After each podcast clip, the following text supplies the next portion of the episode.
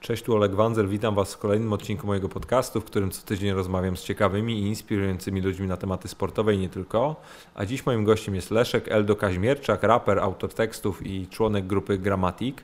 Muszę Wam powiedzieć, że wciąż jestem w lekkim szoku po rozmowie z Leszkiem, ponieważ nagrywam tę zapowiedź świeżo po tym, jak udało nam się zakończyć e, podcast i była to jedna z najgłębszych rozmów, jakie dotychczas przeprowadziłem i jedyne co mogę Wam powiedzieć to zapraszam do wysłuchania w pełnym wymiarze, bo naprawdę jest to świetna podróż i, i świetny człowiek. Miłego słuchania.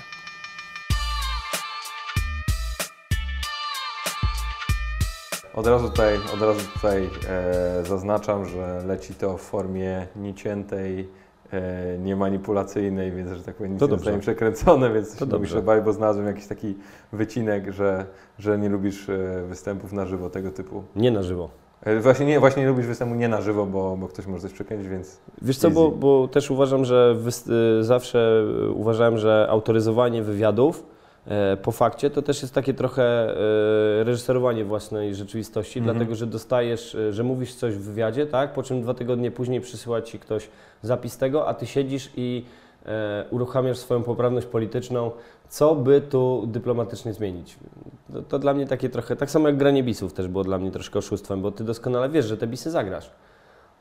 A bisy, wiesz, jeżeli bis miałby po Bo wyglądać... zawsze się nad tym zastanawiałem, tak z perspektywy artysty, czy to jest tak, że Oczywiście, że jest. Nie, no wiesz co, jest tak, że po prostu siadasz z kolegami przed koncertem i ustalasz, że y, gramy to, jak będą się cieszyć na 90% to zagramy jeszcze to, a jak na 100% to zagramy jeszcze to. To jest aż tak bezwzględne, naprawdę.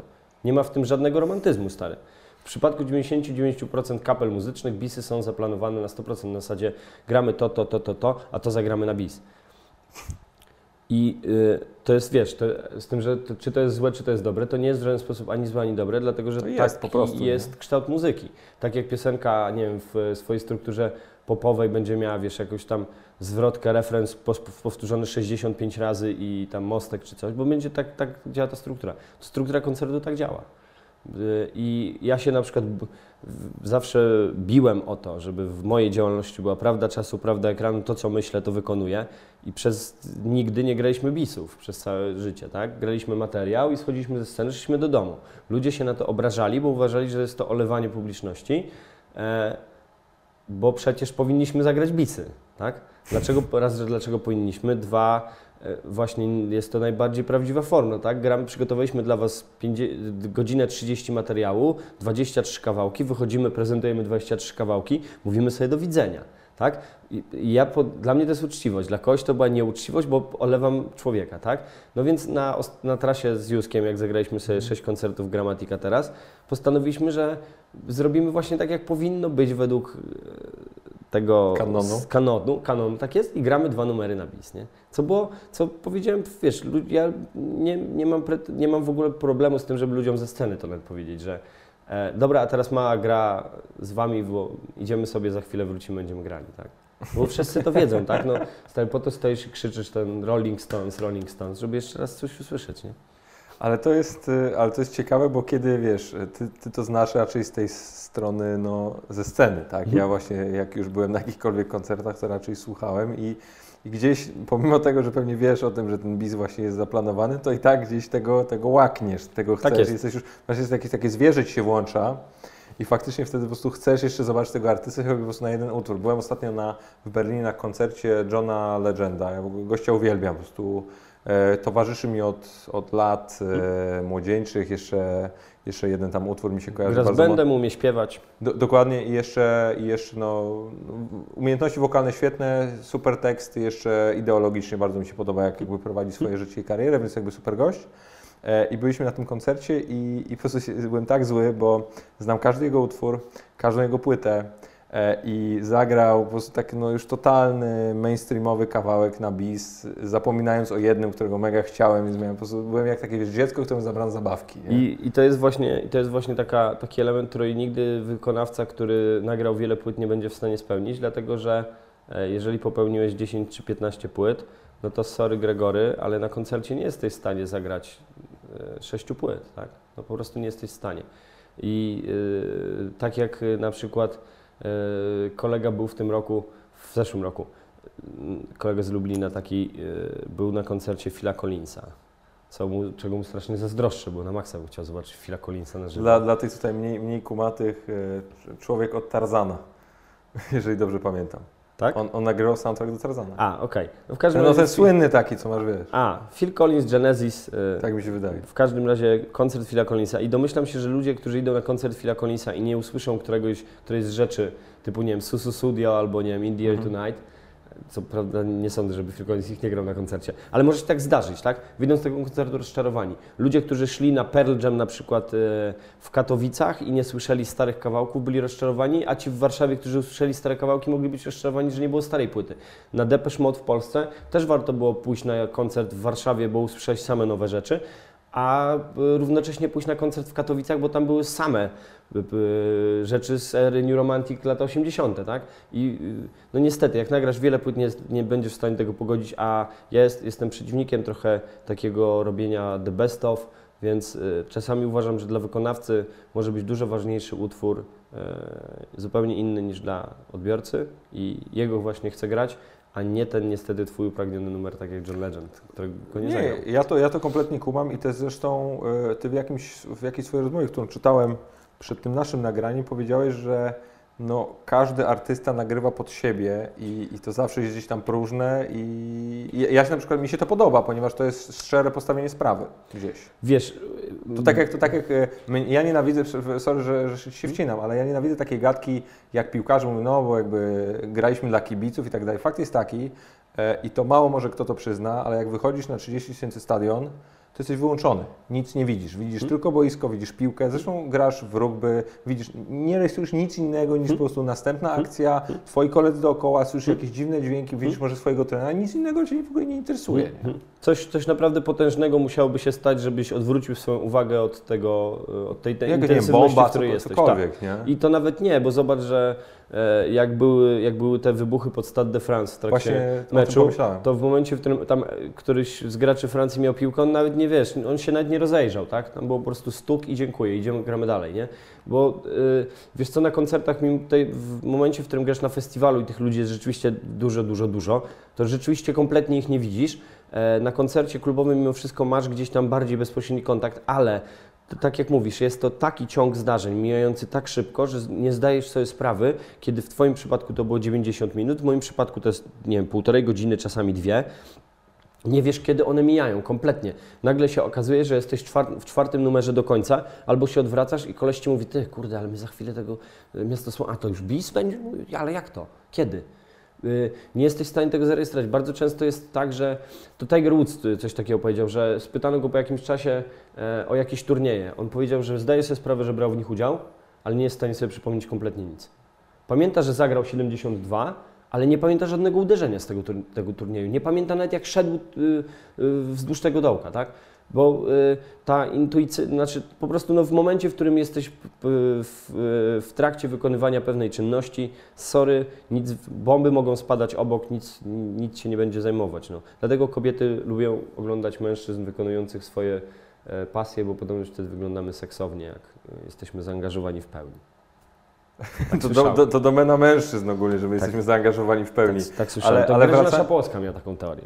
Ale wracając do, do, do w sumie pytania głównego, bo ja już, będę, ja już widzę, że obaj powiedzmy mamy skłonność do dygresji, więc będziemy sobie tutaj fruwać. Hip, hip, hurra.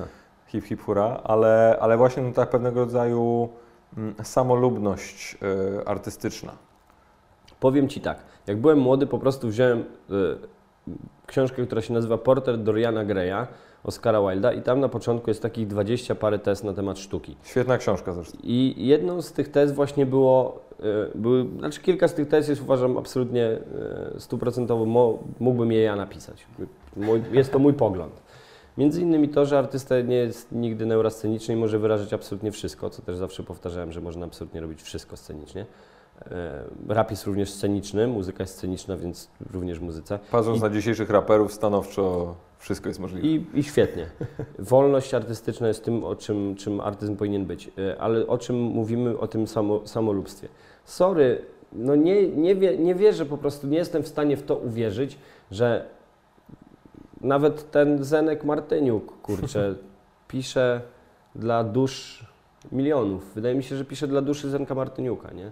Że każdy jak twórca od tych najbardziej prostych twórców, e, wręcz od tych gości, którzy w jaskiniach we Francji, tak?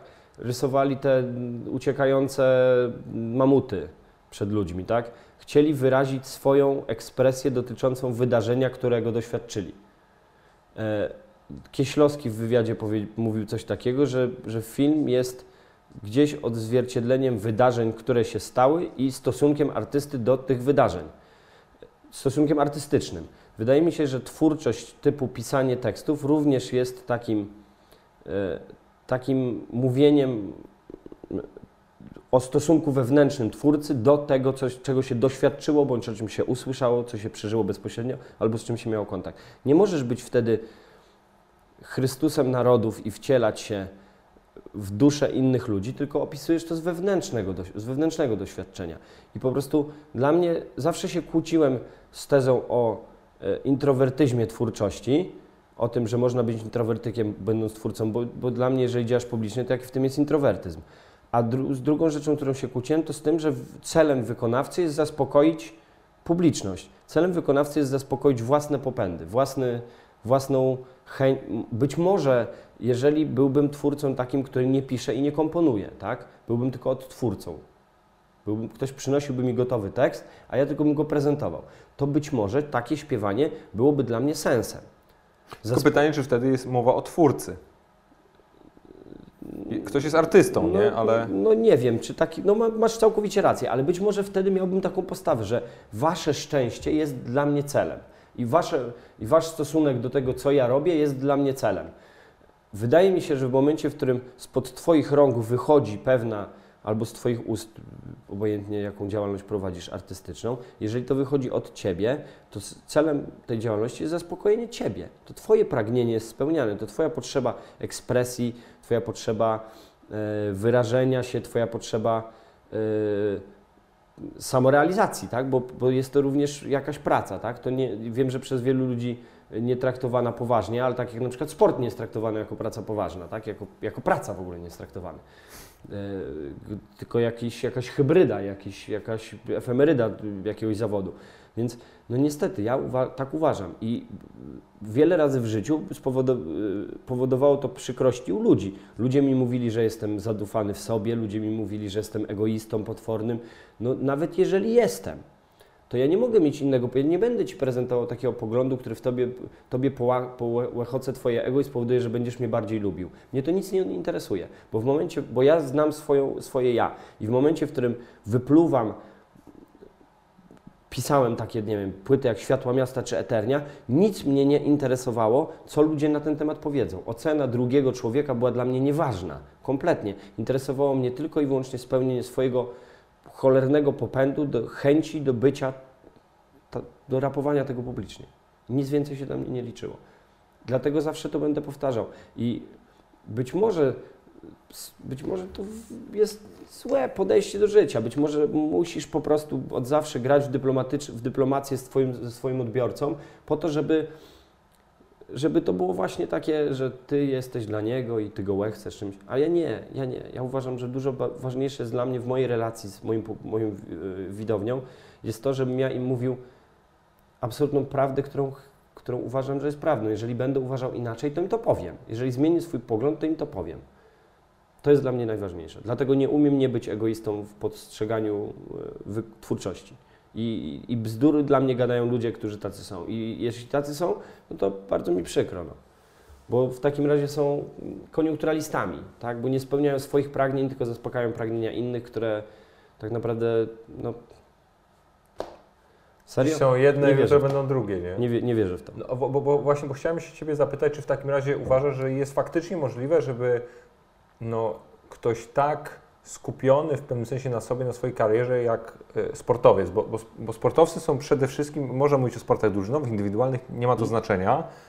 No, byłem sam, jak rozmawialiśmy przed w przedsionku powiedzmy tego świata i, i jeżeli ja czegoś takiego doświadczyłem, e, to nie wyobrażam sobie, co doświadcza osoba w piku swojej kariery, mając latem powiedzmy 30, jak dzisiaj Cristiano Ronaldo czy, czy Messi, gdzie już zdobyłeś wszystko, jesteś no na, na dachu świata i I no, nie jestem w stanie y, wykoncypować sobie tego w głowie, że gość naprawdę dba o te 120 milionów fanów, jakie ma na, na, na swoim Facebooku i, i realnie interesuje go cokolwiek innego niż jego następny mecz, trofeum, cel, cokolwiek. Powiem w ten sposób. E, pamiętam, jak jakiś pół roku temu ktoś wrzucił e, zdjęcie e, Cristiano Ronaldo ze spotkania z jakimś chłopcem w szpitalu i pamiętam, że rozmawiałem o tym ze znajomymi E, i ktoś tam powiedział, że ach, że Cristiano ma czas takie rzeczy organizować. Ja tak sobie trochę się zaśmiałem, mówię, ludzie, zdajcie sobie sprawę z tego, że Cristiano nie ma na żadną z tych rzeczy czasu. Cristiano ma po prostu osobistego agenta, który rano do niego przychodzi i pokazuje mu plan dnia. I jeżeli jest to dzień sportowy, to wiadomo, że Cristiano ma dwa treningi, musi zrobić to, co ma do zrobienia. Jeżeli ma publicity dzień, to, no, to dostaje taką karteczkę, tak? I Cristiano od A do Z to wypełnia, bo jest profesjonalistą. To należy do jego obowiązków, tak? Jest w swojej pracy, tak? Czy Cristiano ma dobre serce? Cholera go wie. Czy Cristiano jest świetnym pracownikiem e, branży piłkarskiej i klubu Real Madryt, który musi dbać o swoje publicity, tak? który musi robić turnę do Azji, który musi robić, dbać i pieścić klienta. Na tym polega piłka nożna klub ma pieścić klienta, no tak przyciąga. Po jaką cholerę wszystkie te kluby jadą do, na turnę do Tajlandii? Po co? No, pieścić klienta. To nie jest, nie jest z, z, z, względami sportowymi nie jest to podyktowane w żaden sposób, tak. I nie wiem, czy Cristiano Ronaldo ma jeszcze czas.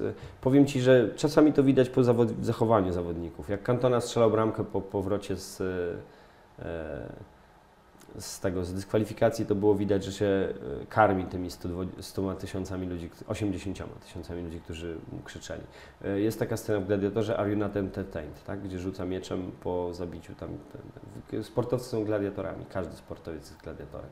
Czy w sporcie zespołowym, czy w sporcie indywidualnym. Zobacz, że nawet w sporcie zespołowym e, Balotelli, który ściągał tą koszulkę, który, na którego patrzył cały świat, tak, no, jesteś zachłyśnięty. No domyślam się, że można stracić głowę w ogóle. To musi być fascynujące obserwować, bo, e, no bo jesteś na, tak jak powiedziałeś, na dachu świata. To nie, nie jesteś lokalnie, e, wiesz, w klubie na 350 osób, tylko właśnie strzeliłeś bramkę w ćwierć finale? Balotelli?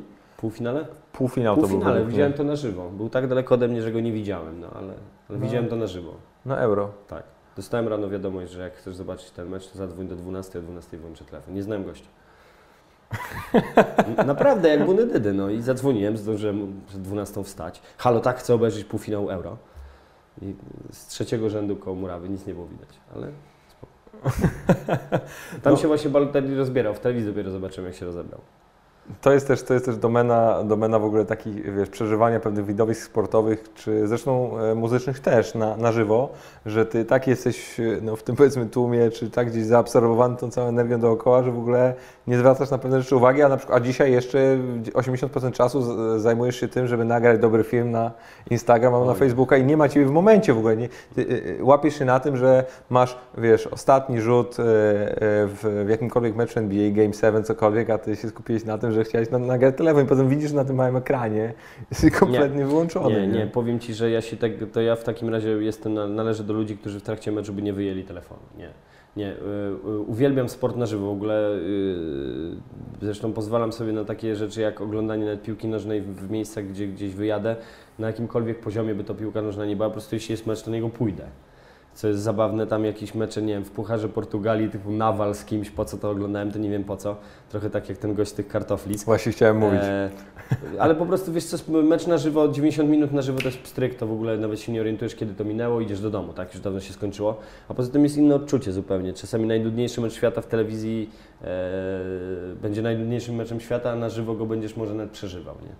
E, a masz jakiś taki mecz, który wspominasz najbardziej? Taki, na którym byłeś i faktycznie, nie chcę powiedzieć, że będzie Ci się śnił do końca życia, ale taki, że zapadł Ci w pamięć?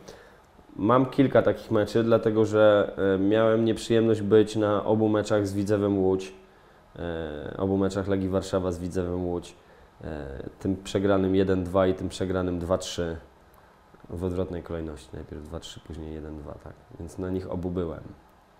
E, I to jest potworne przeżycie dla kibica Legii, oglądać mecz drużyny, która zostaje mistrzem Polski, a 5 minut przed końcem meczu nagle tym mistrzem Polski przestaje być. To, to było potworne uczucie.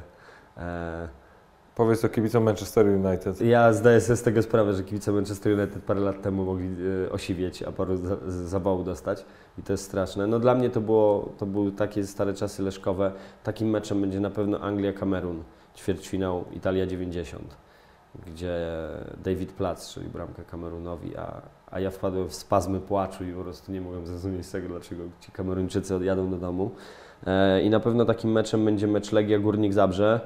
E, pierwszy, znaczy ostatni mecz w sezonu, e, gdzie sezon wcześniej Legii zabrano tytuł. Zresztą całkiem słusznie tam był taki handel punktami. To był ten po sezonie, tym, gdzie ostatnie mecze to był 6, Legia wygrała chyba 6-0 z Wisłą, a UKS mhm. 7-2 z Olimpią Poznań. No jeżeli to był sezon, no bo ten, ten 9, sezon... 9-4 no bo, no, za, Mistrzostwo 9-2-9-3, jeżeli ja dobrze jest pamiętam, jest tak? zabrane, no, to, to, ten następny To następnym sezonie ostatni mecz był taki, który decydował o mistrzostwie, był na Łazienkowskiej z Górnikiem Zabrze. E, było 1-1 bodajże, bardzo długo Legia ten mecz przegrywała, e, później były dwie czerwone kartki dla graczy Górnika, takie trochę z kapelusza. E, pamiętam, że jadąc na ten mecz, e, koleś w, w, autobusie okradł mnie z biletu. E, no miałem, to był 93 rok, tak? Miałem 14 lat, jechałem z biletem, podszedł taki sporych, znaczy większych rozmiarów ode mnie człowiek i powiedział, czy, mam bil, czy mamy bilety na mecz. Ja mówię, tak nieopatrznie, trochę nie, nie skumałem, że on chce nas po prostu zrobić z tych biletów, nie? I powiedziałem, że mam, tak. A mówię, ja to pokaż, nie? No ja wiem ten bilet, mi ten bilet po prostu zabrał.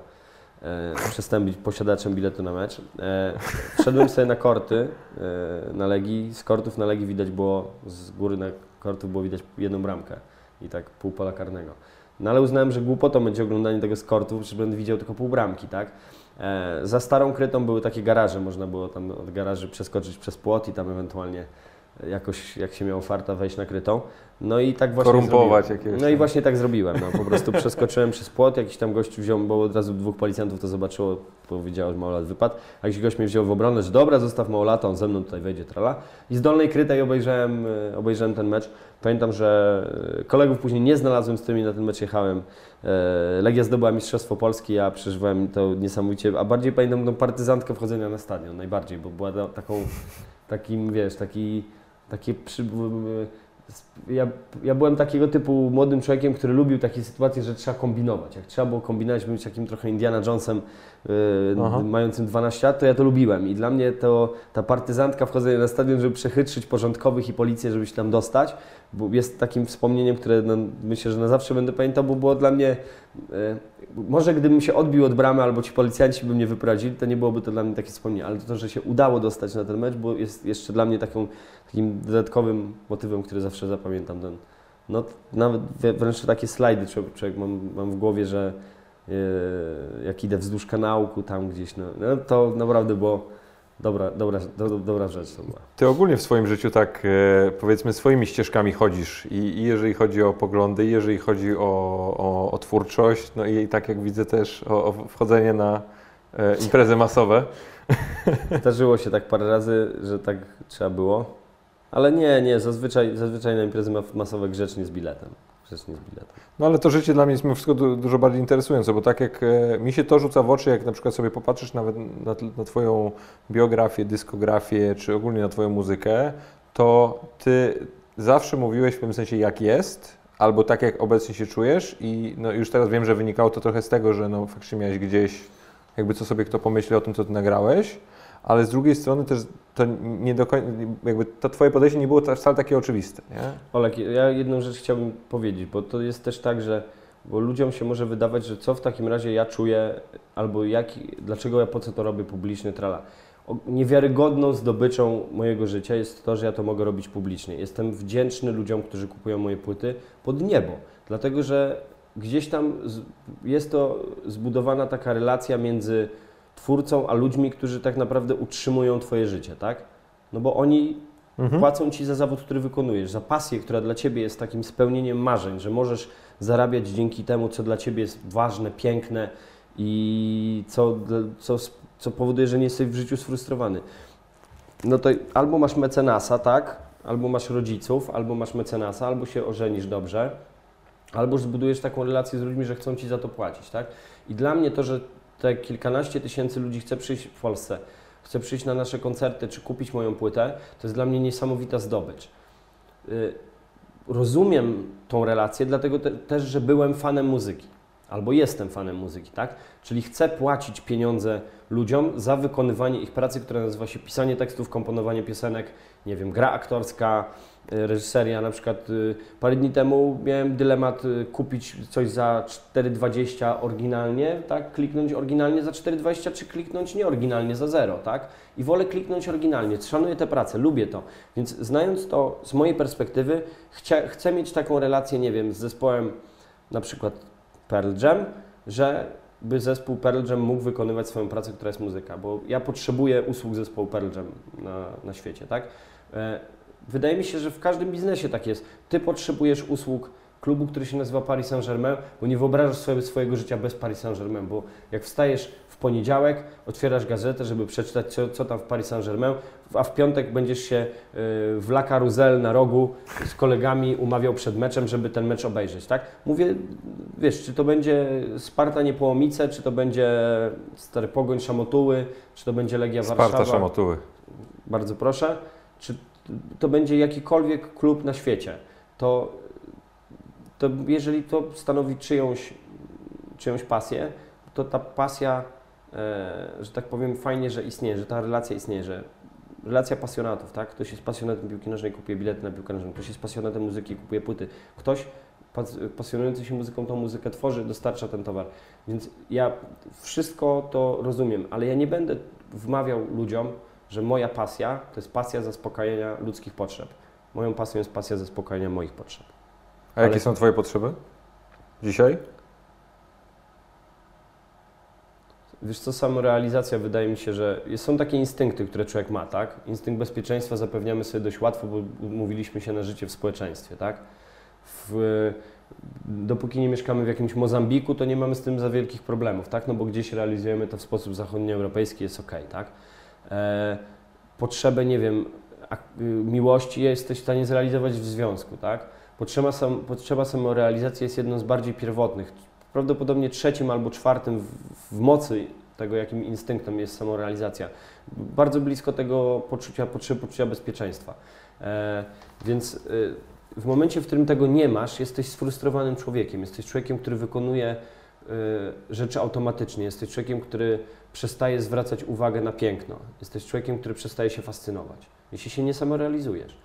Bo zabija to w tobie ten właśnie aspekt, osobowy, ten właśnie kawałek osobowości, który odpowiada za to, że coś wzbudza w tobie radość. Bo zdolność do odczuwania radości też możesz sobie zabić.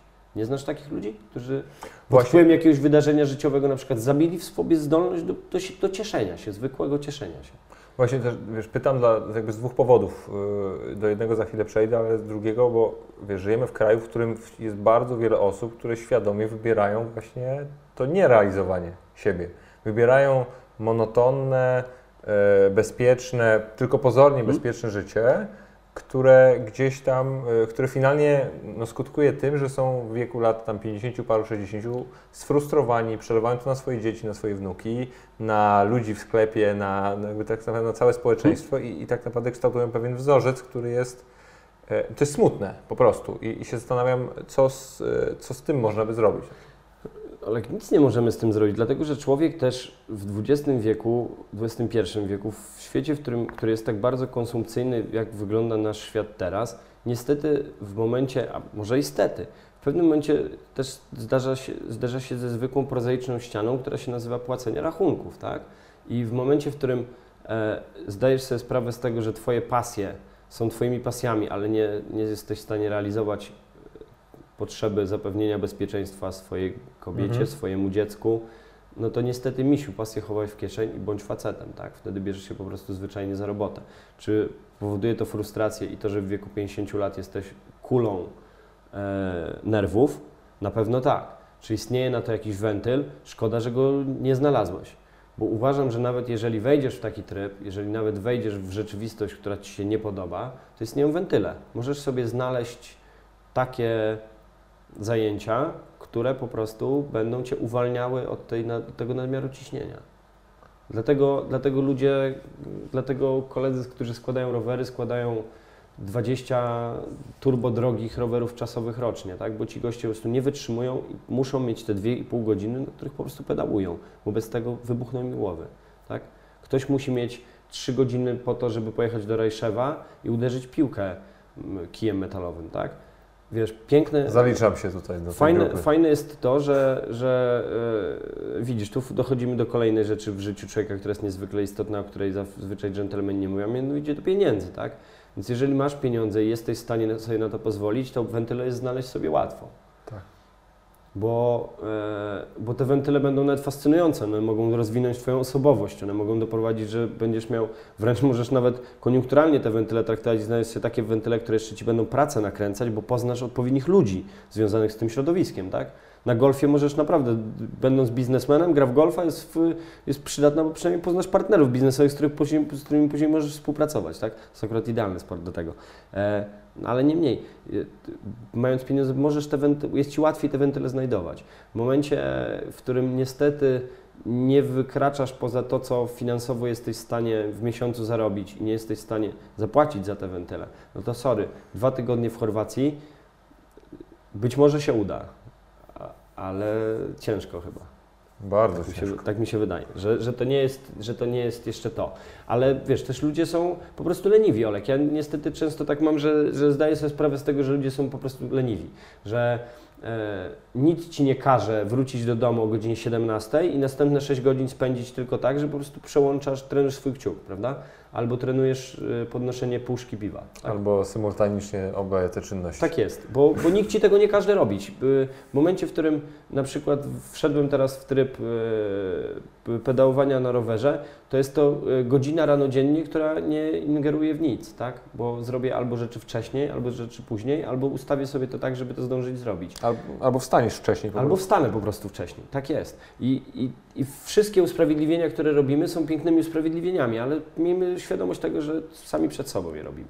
A ja y, też może to się wiąże z tym, że gdzieś tam ten Asperger mi nie daje spokoju, jestem taki rekin, co się musi zawsze ruszać i być ciągle w, w aktywności. E, no ale kurde, no na serio, ludzie są często się, często się z tym, e, na tym złapałem, że ludzie są po prostu leniwi. Bardzo często, Olek, miałem takie sytuacje, że rozmawiałem z ludźmi, na przykład z mojej branży muzycznej, spotykamy się gdzieś na jakimś festiwalu, jest after, rozmawiam z perkusistą e, i on mi zaczyna biadolić, że on, bo on tutaj słucha, jak tutaj ktoś tam gra na perkusji, to jest fajne, jak ten gra na perkusji, to jest fajne, tutaj fajne, to fajne. I ja się w pewnym momencie mu, ja w pewnym momencie mu przerywam i mówię, stary, powiedz mi, dlaczego nie masz swojego zespołu? Dlaczego ciągle się zgadzasz na, na to, żeby być sidemanem u innych? Umiesz grać na perkusji, jesteś fantas fenomenalnym perkusistą, dlaczego nie spróbujesz zrobić coś, czegoś swojego? Dlaczego to, że wszedłeś w etap bycia sidemanem u najlepszych polskich wokalistek, niektórych, a niektórych nie, ale że grasz naprawdę świetnymi ludźmi. Z, zabiło w tobie chęć tego, żeby zrobić coś swojego. I on sobie zdał sprawę z tego, a faktycznie, ja od wielu lat o tym, wiele lat o tym myślałem, w pewnym momencie to zarzuciłem i o tym nie myślę. Dwa lata później go spotykam, on nadal nie wykonał tego ruchu, tak? ale widząc mnie, przynajmniej sobie przypomniał o tym jest taki trochę skrępowany, że kurde Leszek, rzeczywiście miałeś rację, ty mi powiedziałeś o tym i ja tak sobie długo o tym pomyślałem i faktycznie to jest moja tylko wina bo ja tego nie zrobiłem. Nikt mi tego nie broni. Czasami ludzie po prostu się boją, no, zwyczajnie się boją. Wiesz, to też jest tak, że jak jesteś 19-latkiem i zaczynasz karierę muzyczną, to jest to łatwe, bo nie myślisz o konsekwencjach.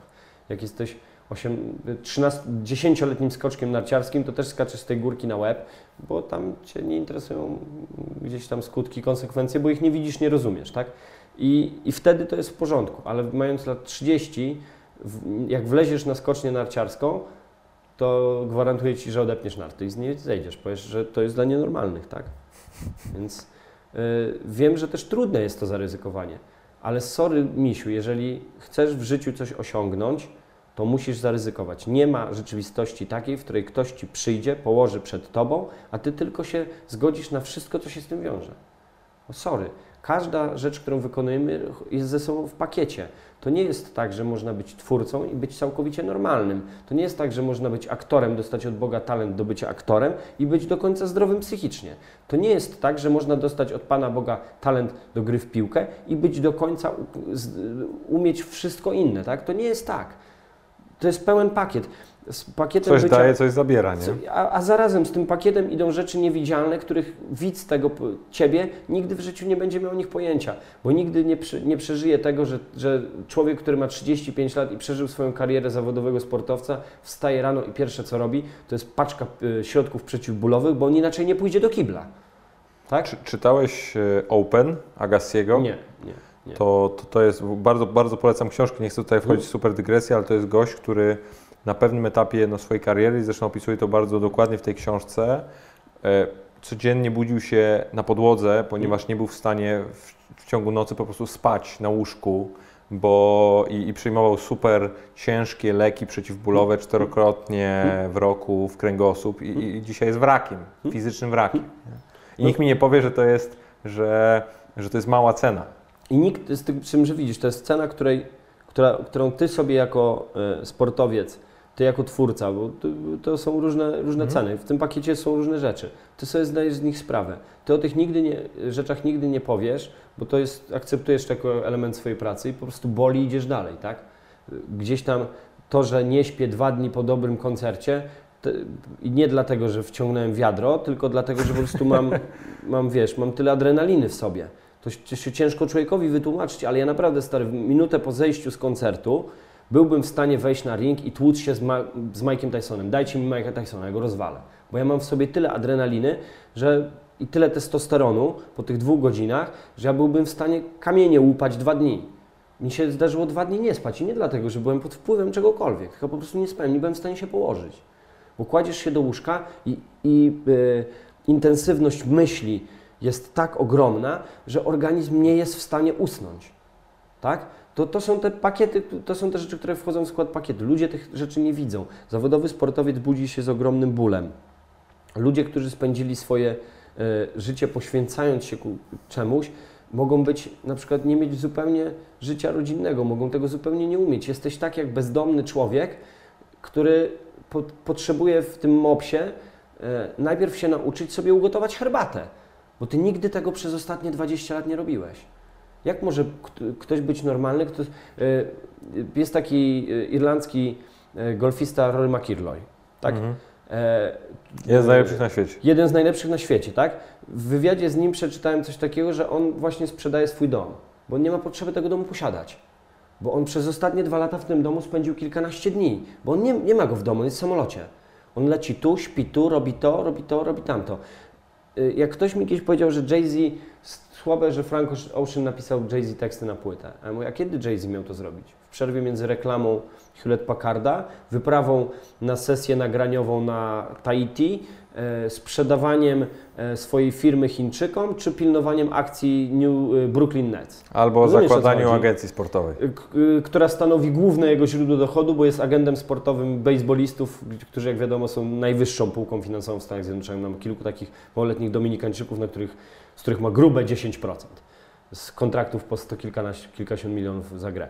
Więc też, też rzecz, o której o Jay- Jay-Z ludzie nie wiedzą, że to jest człowiek. Zresztą dlatego sprzedał Brooklyn Nets, żeby móc być pełnoprawnym agentem sportowym. Będąc Jay-Z też o, uświadommy sobie, że większość drzwi w Stanach Zjednoczonych się otwiera. To jest inna kwestia. Więc y, bycie agentem Ale to jest to, co sportowym- powiedziałeś a propos tych możliwości, które otwierają ci się wraz z no, pewnego rodzaju wchodzeniem na jakiś tam poziom i realizowaniem tych swoich pasji. Ale tak? też jeśli, tylko, tylko wtedy, jeśli jesteś takim człowiekiem, bo gdybyś nie był osobowościowo przygotowany do tego, to nikt by Cię tam nie wpuścił, bo gdyby Zbigniew Boniek nie był osobowościowo ciekawą osobą, to nikt by go do tego świata kłusaków we Włoszech nie wpuścił, tak? Domyślam się, że większość, jeżeli jesteś dupkiem, to sorry misiu, możesz być świetny, ale jak skończysz karierę, to nikt już z Tobą nie będzie chciał mieć nic wspólnego. E, W moim mini świecie rugbowym poznałem historię człowieka, który jest wielokrotnym e, reprezentantem Polski, e, do którego na turnieju koledzy się nie przyznają.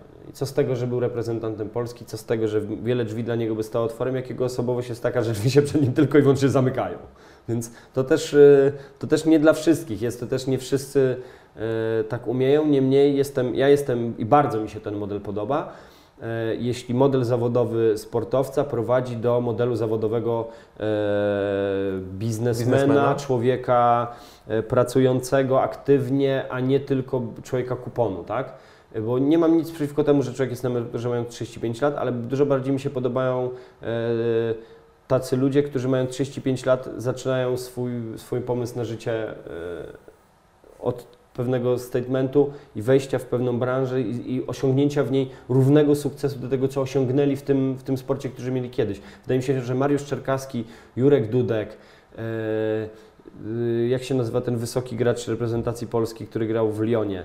Bąk, tak? Jacek Bąk. A masz Mateusza Kusznierewicza, jest, są, jest wiele takich Są przykładów. ludzie, którzy gdzieś tam przechodzą y, ten etap i lądują y, nie dlatego, że mieli farta, ale dlatego, że mieli skille do tego, żeby to zrobić. Jest taki... Ale wspomniałeś o Bońku, no to, to też masz. Proszę bardzo. W zawodowym peletonie jest taki facet, który się nazywa Hansen, który sobie sam buty projektuje, tak? Z karbonu i y, napisał na przykład y, program komputerowy dla całej swojej grupy profesjonalnej, bo się nudził w przerwach między wyścigami, bo zobaczył, że mają słaby program do logistyki więc napisał, usiadł i napisał sobie, bo żeby ułatwić kolegom z drużyny y, zadanie, tak? Więc ja jestem, jestem absolutnym fanem takich, takich ludzi i uważam, że każdy z nas też powinien, twórców i sportowców również, też powinien zdać sobie mniej więcej ja to trochę za późno sobie z tego zdałem sprawę i myślę, że sportowcy również za późno sobie z tego zdają sprawę, że kariera się kończy i musisz mieć pomysł na po karierę, bo będziesz sfrustrowanym dupkiem.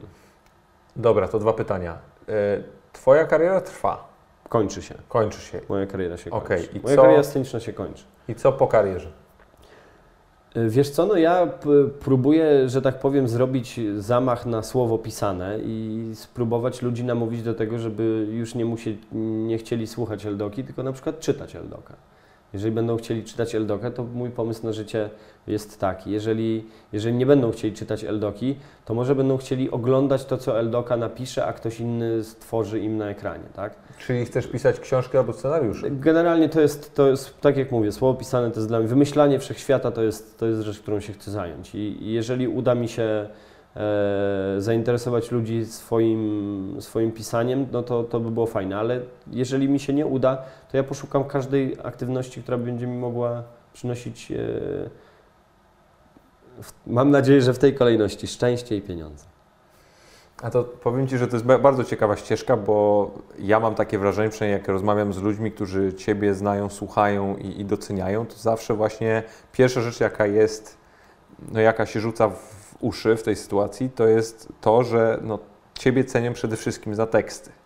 Hmm? I no to jest jakaś Twoja największa wartość, więc ja jestem przekonany o tym, że akurat tutaj raczej przed Tobą drzwi stoją otworem, niż, niż teraz będziesz kaleczył przez 5 lat i, i, się, i się wiesz, i, przekonywał ludzi do siebie, jechał na jakieś powiedzmy renomie e, właśnie, z muzyki. właśnie widzisz, to też jest tak, że, że ja jest też te, te, jeszcze jestem też takim człowiekiem, który e, zawsze będzie się ze sobą kłócił, na ile jest to renoma z muzyki, a na ile jest to faktyczna rzeczywistość, wiesz? Dlatego też na przykład E, uważam, że chciałbym całkowicie powiedzieć sobie, że to już jest koniec i nie grać koncertów w momencie, w którym będę, będę zmienię swoją rzeczywistość. Tak? Jeżeli byłbym w sytuacji Leroya e, i został posłem na Sejm Rzeczypospolitej, e, mm, nie zagrałbym już koncertu.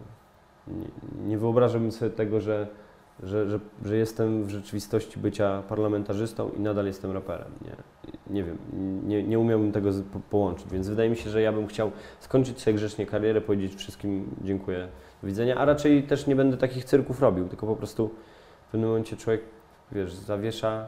Poza tym nie jestem człowiekiem, któremu mówiąc po piłkarsku będzie organizowany mecz Leszek kontra reszta świata. Więc Trzeba no. wtedy odchodzić spokojnie.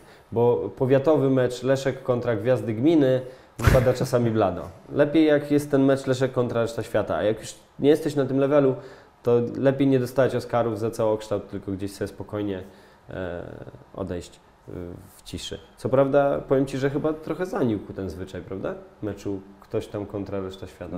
Dzisiaj, dzisiaj są takie mecze raczej charytatywne, no właśnie, na, na, jakiś cel. To nie ma, nie ma już takich pożegnań. pożegnań. Ja ci powiem, kompletna dygresja, ale y, Facebook ma teraz taką, taką funkcję, że przypomina Ci różne hmm. rzeczy, które hmm. udostępniają przez hmm. ostatnie parę lat. Ja jestem od lat i tutaj cierpię również od lat kibicem Arsenalu. Aha, to cierpisz, to tak. Strasznie. To, to jest klub, którym, którym Niestety, to jest, ale cierpi. to jest cierpi, cierpienie jest w, wpisane w Przepraszam. Nie, nie, jakby śmieję, ale... mam sobie na tyle dużo empatii, że mnie to nie rusza, ale, ale tak, cierpienie jest wpisane. Jakbym kibicem Arsenalu, to chyba miałbym taką ten strzelnicę napisał, który Arsen Wenger byłby takim portretem, którego by się strzelało. No. To, to jest, jest wybitny w trener, jakbym miał powiedzieć, jak, wygrał, no. jakbym no. miał powiedzieć, jeden z niewielu powodów do frustracji w moim życiu to są wyniki Arsenalu z ostatnich parunastu lat. Niemniej, e, jed, nie, no właśnie, no właśnie, niemniej, niemniej, jedna słuchaj sytuacja i to mi Facebook przypomniał, aż się kurde poryczałem ze szczęścia. Była taka historia, to było 3 albo 4 sezony temu, jak Henry grał w New York Red Bulls jeszcze hmm? i wrócił na to 3-miesięczne wypożyczenie tak. do Arsenalu hmm? i strzelił bramkę. Hmm? W jakimś pucharze Anglii to było. I, i, I, oczywiście strzelił ją dokładnie, tak jak wszystkie bramki w karierze, czyli po długim, prawą nogą e, w boczną siatkę. I ja, ja to zobaczyłem, ja to zobaczyłem, aż przystanąłem na poboczu, obejrzałem to dwa razy czy trzy razy. Łezka pociekła i wróciłem na trasę i to był tak fajny moment i, i, jak sobie tak właśnie myślę o tym, że on miał właśnie pożegnanie i tak dalej, to mm, strasznie ciężko jest mi się pożegnać z takimi ludźmi, nie? Albo ostatnio żegnali Kobiego Bryanta. To samo. Nienawidziłem gościa przez całą karierę, i, a dzisiaj no, ryczeć mi się chce, że nie ma go w tej lidze. A z drugiej strony nie wyobrażasz sobie ligi, w której Kobe Bryant nie jest jednym z jej elementów tak? Nie, kompletnie w ogóle, wiesz, on był, on był ten taki, jak w każdym dobrym komiksie masz super villain, nie? Po prostu jest mhm. zawsze ten, ten taki zły charakter, no. do którego, który każdy gdzieś tam przychodzi i... I który jest zawsze dużo bardziej interesujący niż główni bohaterowie. Znaczy nie Dokładnie. zawsze, ale bardzo często jest to ciekawsza osobowość niż bohaterowie. Dokładnie, nie? I, i to jest po prostu coś, co, e, coś, co jest niesamowite, ale wracając do głównego wątku. E, dlaczego ty nie uważasz, że, że tobie się należy taki mecz? Na naszej scenie nie, nie. polskiej, Poza tym, wiesz, rapowej? Nie, nie, bo wiesz co, ja jestem po prostu jednym z elementów tej sceny. Nie, nie, nie, wiesz, ja, ja, ja, ja jesteśmy, jesteśmy gdzieś tam, zdaję sobie sprawę z tego, jaką, jaką ważną postacią była, było coś takiego jak zespół Gramatik w polskim rapie i, i jestem jednym z czterech elementów tego zespołu i zdaję sobie z tego sprawę, ale też, wiesz, ja też nie jestem sentymentalny. Ja uważam, że fajnie, że ktoś płakał przy fajnie, że ktoś, wiesz, yy, pamięta jak Leszek Pis strzelał najlepiej wolny na świecie, ale to nie znaczy, że kurczę, trzeba, wiesz, no stop tym mówić, to przypominać. Nie? To był jeden element ważny dla kogoś życiowo, kształtował wielu piłkarzy, chciało być tak jak on, tak, podkręcać nad murem pięknie i strzelać z 40 metrów bramki, ale to wiesz, to, to w nowej generacji jest nowy Leszek Pisz, nie? Więc now, dla nowej generacji ktoś inny będzie kamieniem milowym. My byliśmy kamieniem milowym dla pewnego pokolenia, stanowiliśmy wartość dla pewnego pokolenia. Jestem z tego dumny, że jest całe pokolenie ludzi, którzy przyszli na... Stary, graliśmy koncerty teraz na trasie i była publiczność, które, w której wreszcie na widowni byli starsi ludzie ode mnie, tak? Pierwszy raz od 20 lat coś takiego mnie spotkało z powrotem, tak? Że na widowni są ludzie, którzy mają tyle lat co ja albo starsi ode mnie. Józek przeżywał y, po jego wieloletnim rozbracie z muzyką, przeżywał, domyślam się, niesamowite wzruszenia, widząc, że są tam ludzie, którzy nie są słuchaczami rapu teraz i przyszli na imprezę, bo jest jakaś impreza i koncert, tylko przyszli na koncert Twojego zespołu, którego znają nie z tego, że poznali go przed chwilą, tylko mieli tyle lat, ile Ty wtedy, kiedy to robiłeś. I to było przepiękne, tylko że Olek to już to się skończyło. To się po prostu skończyło. To się brutalnie, zwyczajnie skończyło. I albo możemy bawić się w przeskakiwanie e, do świata, który nas zaakceptuje jako, nie wiem, osobowości telewizyjne i bawić się, nie wiem, w branie udziału w filmach Gotuj z, z tym, czy, nie wiem, jedź na wyspę z kimś. I można to robić. Ja nie widzę w tym nic złego, bo rzeczywiście, jeżeli ktoś ma odcinać kupon, to ci, którzy, którzy, ten, którzy ten kupon stworzyli, tak? I w porządku. Ale ja na przykład tego nie chcę. Ja na przykład nie będę próbował się wbić do tego świata tylko dlatego, że ktoś będzie zainteresowany tym, jak robię szaszłyki, albo ktoś będzie y, zainteresowany tym, że o, Eldoka rugbysta y, uprawia sport, to generalnie wysportowany jest, to go dajmy do programu, gdzie będzie na, samotnie, samotnie na pustej wyspie przez trzy miesiące siedział. No spoko, tylko ja tam chcę pojechać z własnej inicjatywy, za własne pieniądze, jak będę miał ochotę siedzieć na, na wyspie, a nie dlatego, że jakiś jeden z drugim gamoń będzie mnie chciał tam wysłać i filmować.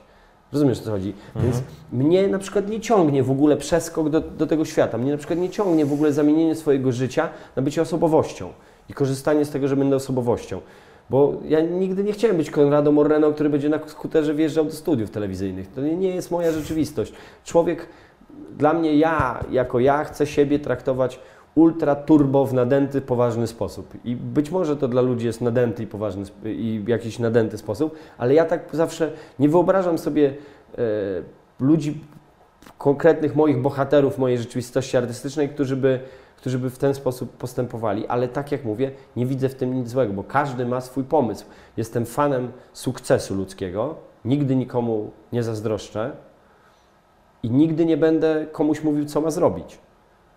Ale nigdy nie będę się też powstrzymywał przed tym, żeby powiedzieć, że dla mnie jest to na przykład błahe, czy dla mnie jest to niepoważne, bo to jest moje zdanie. I ja biorę konsekwencje za to zdanie, to ja się może nie dopcham do tamtego świata, to ja może tracę przez to, ale to ja. Tylko i wyłącznie. A ty jak patrzysz na te 20, no ponad już 20 lat, to czujesz się spełniony w tym? Powiem Ci w ten sposób.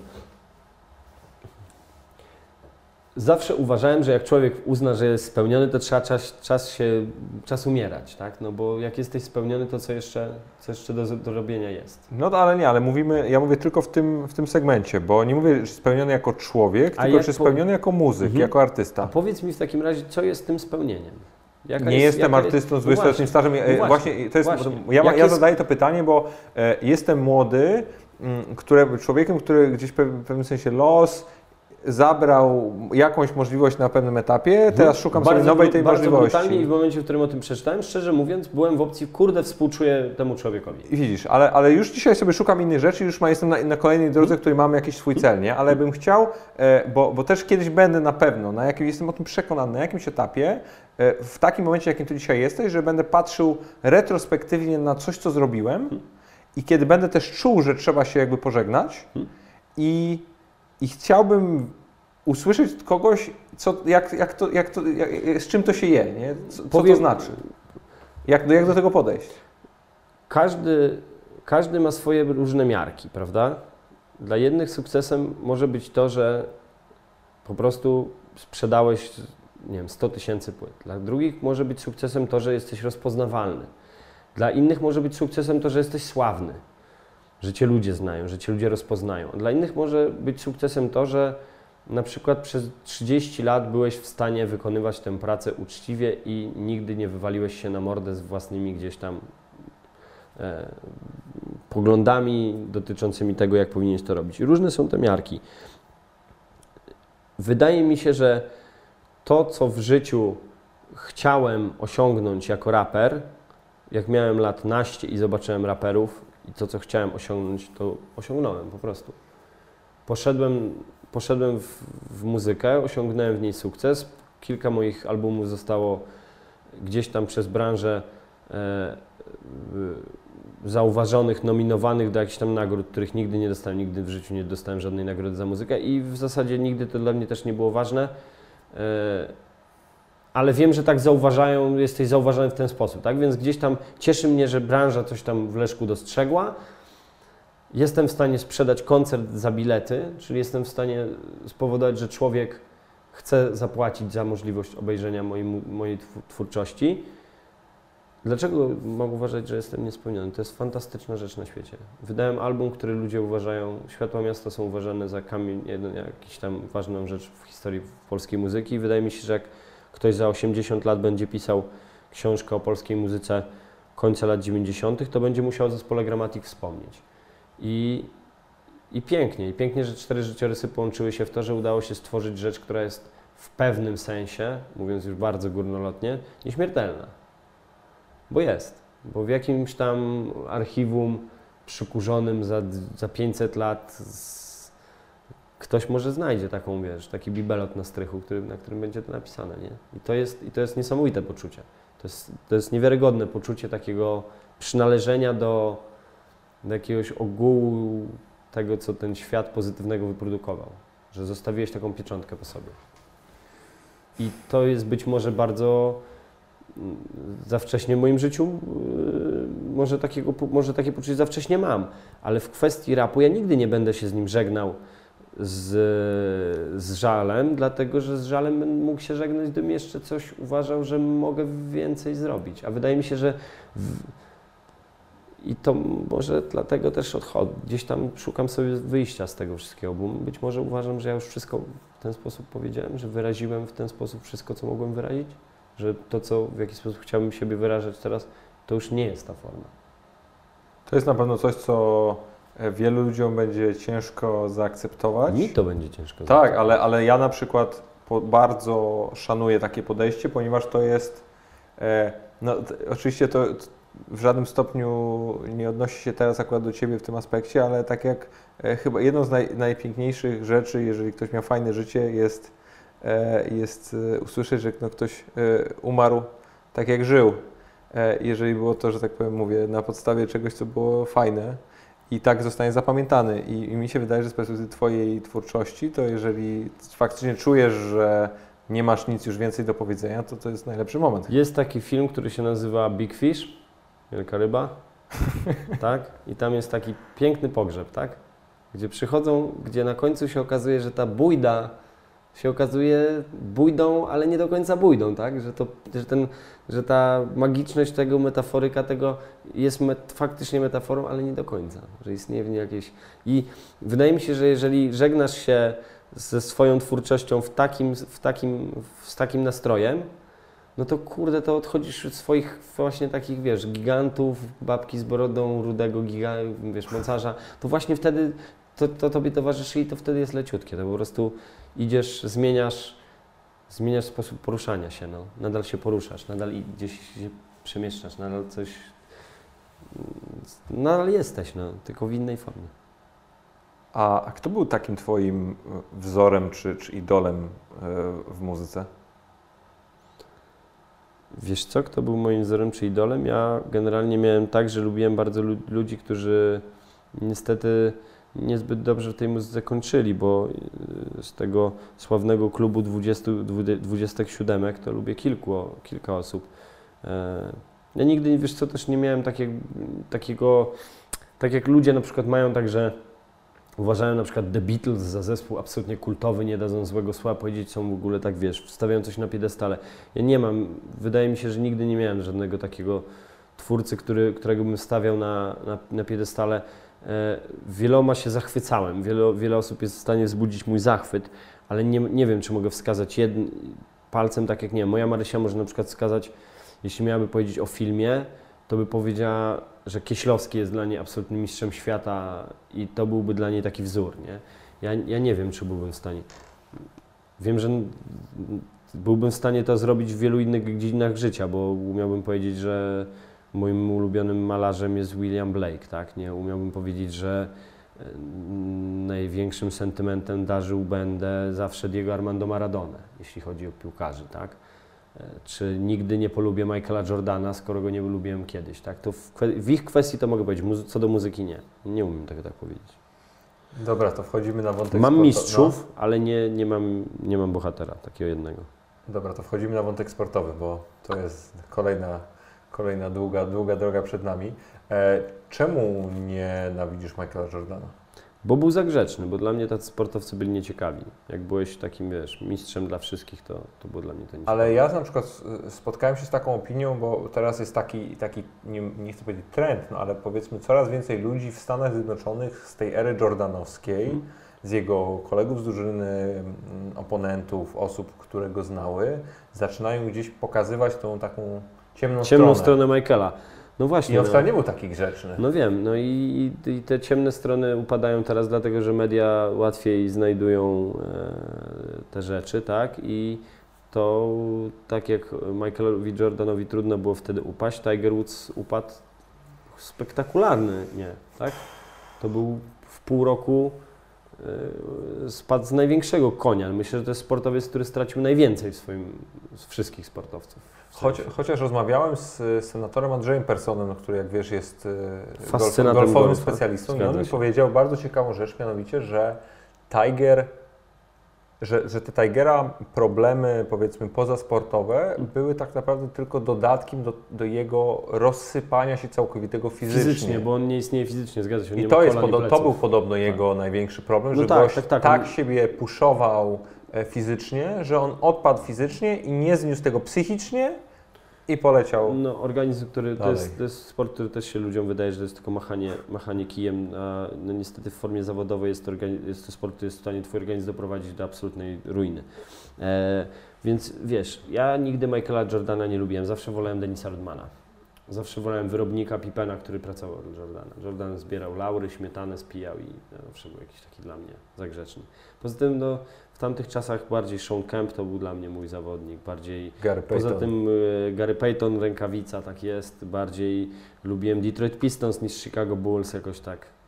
Ale które, które Detroit Pistons? Y, To pierwszych bad boyów czy drugich bad Pierwszych boyów? bad boyów, y, Joe DiMars, Isaiah Thomas, Bill Lambier, y, kto tam jeszcze był? Rick Mahorn. E, No właśnie, Rick Mahorn. To, ho, to była postać. Bardzo też lubiłem w tamtych czasach e, New York Knicks, bo też mieli taką bandę, która się nikomu nie, przeciw, nie, nie, nie odpuszcza Patrick Ewing. I szcz- szczególnie e, był taki zawodnik Xavier McDaniel, to był wielki brutal, a drugim był taki facet, który teraz nawet wyleciał z takiej amatorskiej ligi i gdzieś ma jakiś zakaz wchodzenia na halę, tak? Jak on się nazywał? Charles Oakley? No to Charles Oakley nie ma, Charles nie. Charles Oakley nie wyleciał z amatorskiej ligi, tylko wyleciał z NBA, A, bo tam się prawie z sędzią pobił. A, no okej, S- jako trener, tak? Tak, on A, był okej, no, asystentem w, okej. w którejś z nowojorskich drużyn. Nie To- pamiętam, to- czy w Brooklynie, czy, czy w Knicksach. I jeszcze był taki zawodnik e, o nazwisku May, Anthony Mason. To był jeszcze taki, to był też taki zawodnik, który wzbudzał. Lubię, byłem brutali boiskowych po prostu. Fi, taki Czyli byłeś fanem Viniego Jonesa. W piłkę nożną. Tak. Byłem fanem Winiego Jonesa przede wszystkim dlatego, że uwielbiałem zespoły, które z niczego były w stanie robić wynik. Sam e, lubiłem grać w zespole, w którym e, byli słabi zawodnicy, ale umieli mentalnie dopasować się do tego, czego od nich oczekujesz. Lubiłem wybrać sobie taki skład w piłkę, który wiedziałem, że go sobie podporządkuję i będę mógł zmusić tych ludzi do pracy i nikt się nie przeciwstawi. Ja na przykład w tamtym Wimbledonie bym się cudownie odnalazł. To jest zresztą taki dzisiejszy Leicester, tam to Leicester mistrzowskie było właśnie taką sto, historią jak, jak ten Wimbledon. I, I cudowną historią, że całe szczęście angielscy chuligani nie spowodowali, że Leicester nie może grać w europejskich pucharach, tak jak Wimbledon przy swoim sukcesie nie mógł grać w europejskich pucharach, bo był zakaz. E, y, to jest, a, y, I cieszę się, że Wimbledon taką historię może opowiedzieć dwukrotnie, mianowicie raz sportowo, dwa y, kibicowsko-piłkarsko, tak? bo jego kibice przyjęli klub, który stał się jakimś tam, wiesz, efemerydą y, po Wimbledonie, bo Wimbledon to jest MK Dons, tak? E, I spowodowali, że ten klub wszedł w 7 lat do zawodowych lig, tak? Jest w Championship aktualnie. czy Mhm. Zresztą... E, Jestem nie jesteś- kibicem. Tak? Wimbledon uwielbiam. Dwa kluby w Wielkiej Brytanii to był zawsze West Ham, Londyn, ze względu na burgundowy kolor w barwach, bo to jest mój ulubiony kolor, a drugim właśnie Wimbledon przez, przez Winiego Jonesa. No, szalony gang to był świetna, A świetna rzecz. b- Był, było w ogóle w, tamtych, w tamtym okresie piłkarskim było paru takich totalnych świrów. Było paru świrów, był Terry Butcher przede wszystkim. Był, Cantona. był, wiesz co, wydaje mi się, że, ci, że, wie, że większe to Di było Canio. osobą- Och, to był dopiero świr Paolo Di Canio. Tak jest, również gracz mojego ukochanego West Hamu, więc e, co prawda Lazio zamiast Rzym, e, Romy, a ja, ja zawsze Roma, e, więc no nie, znaczy wiesz co, sport trochę też wiesz, też jest tak, że trochę sport przestał być trochę bardziej rozrywką dla ludzi e, mm, mimo wszystko dużo młodsi ludzie trafiają do piłki nożnej i dużo młodsi ludzie stają się kibicami piłki nożnej i dużo mniej młodsi odbiorcy są na stadionie, tak?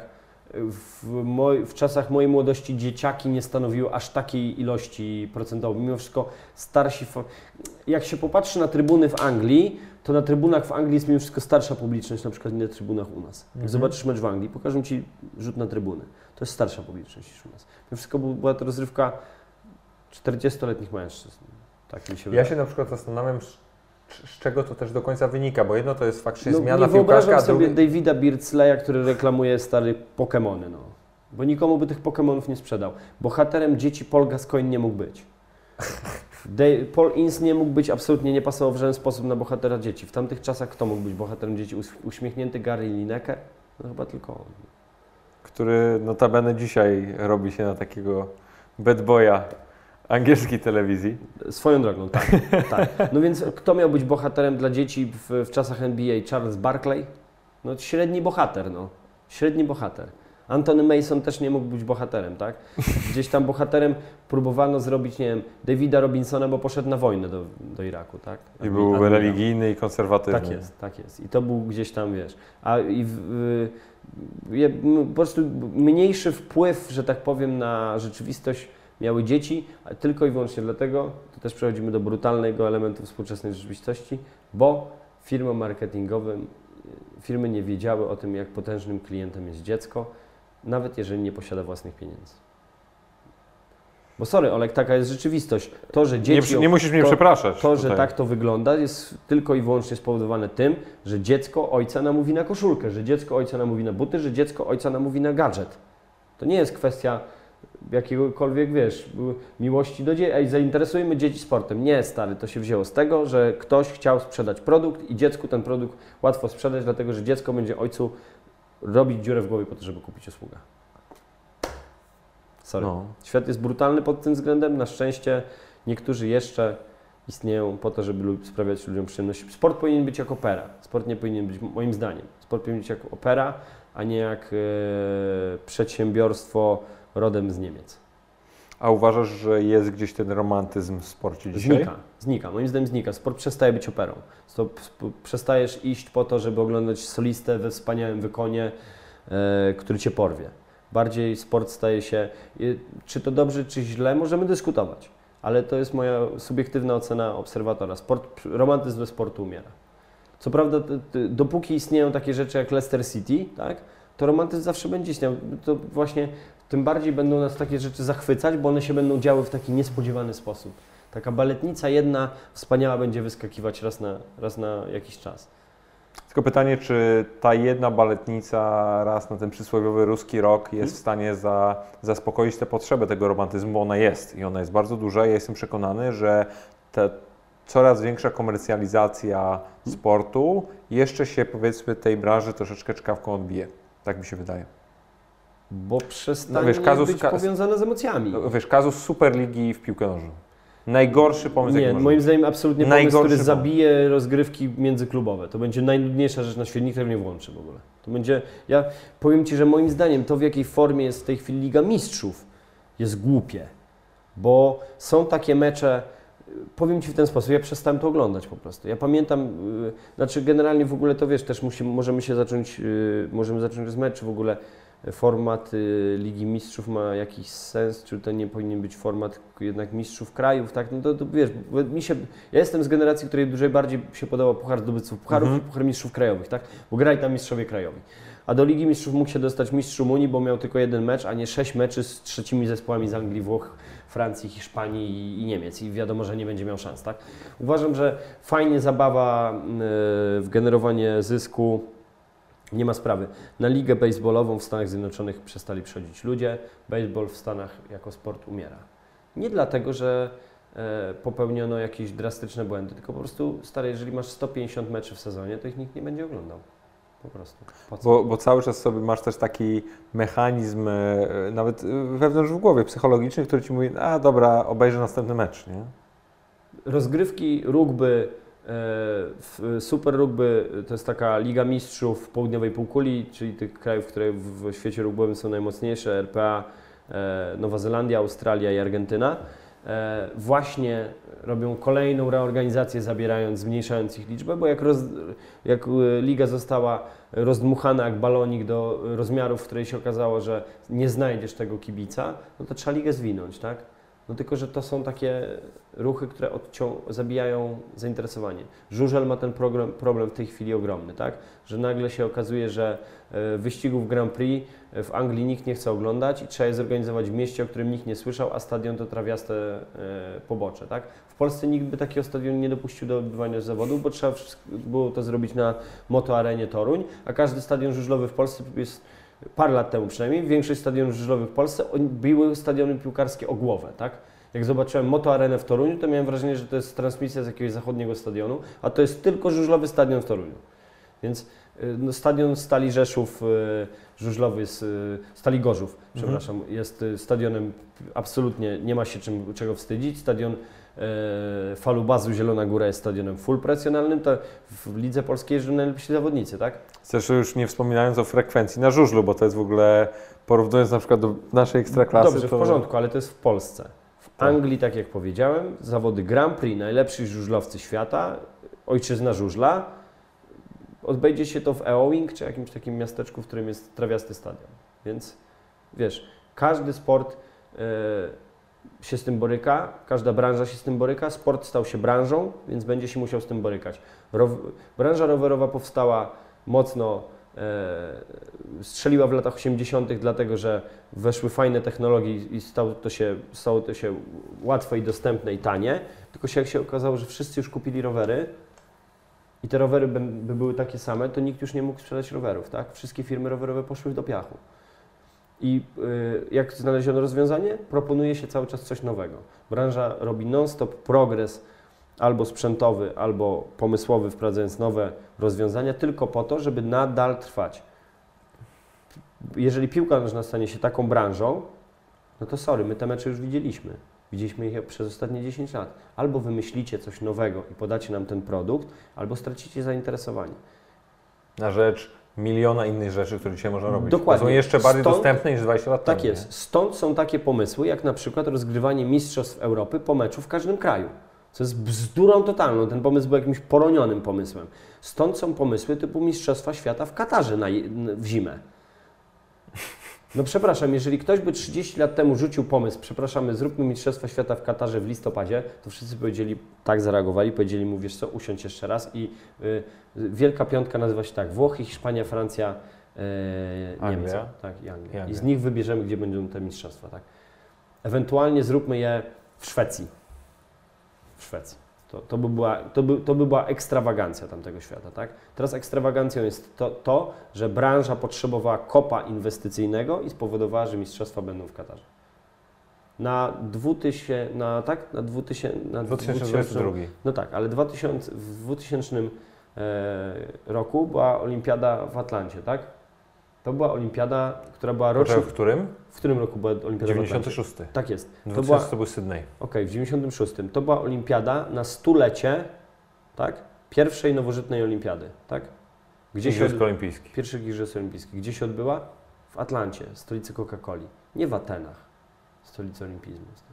Zresztą e, powrócę jeszcze raz do, do Andrzeja Persona. E, Bardzo ciekawy koncept. e, Tak mi się wydaje, że to pan Andrzej Person mi wspominał, albo ktoś mi ostatnio wspominał, że w ogóle najfajniej by było, gdyby wszystkie Igrzyska Olimpijskie odbywały się w Atenach i w ogóle nie byłoby różnicy. I to jest ciekawe. No Ateny by wtedy już były już w ogóle ci Grecy by podatków nie płacili, bo oni w ogóle wtedy już by byli rozwydrzeni, leżeliby do góry brzuchem, bo co To co- jest co- pewnie ta ciemna co, strona. co 4 lata by mieli olimpiadę pod Akropolem. E, czy jest jakiś sport, w którym coś takiego istnieje?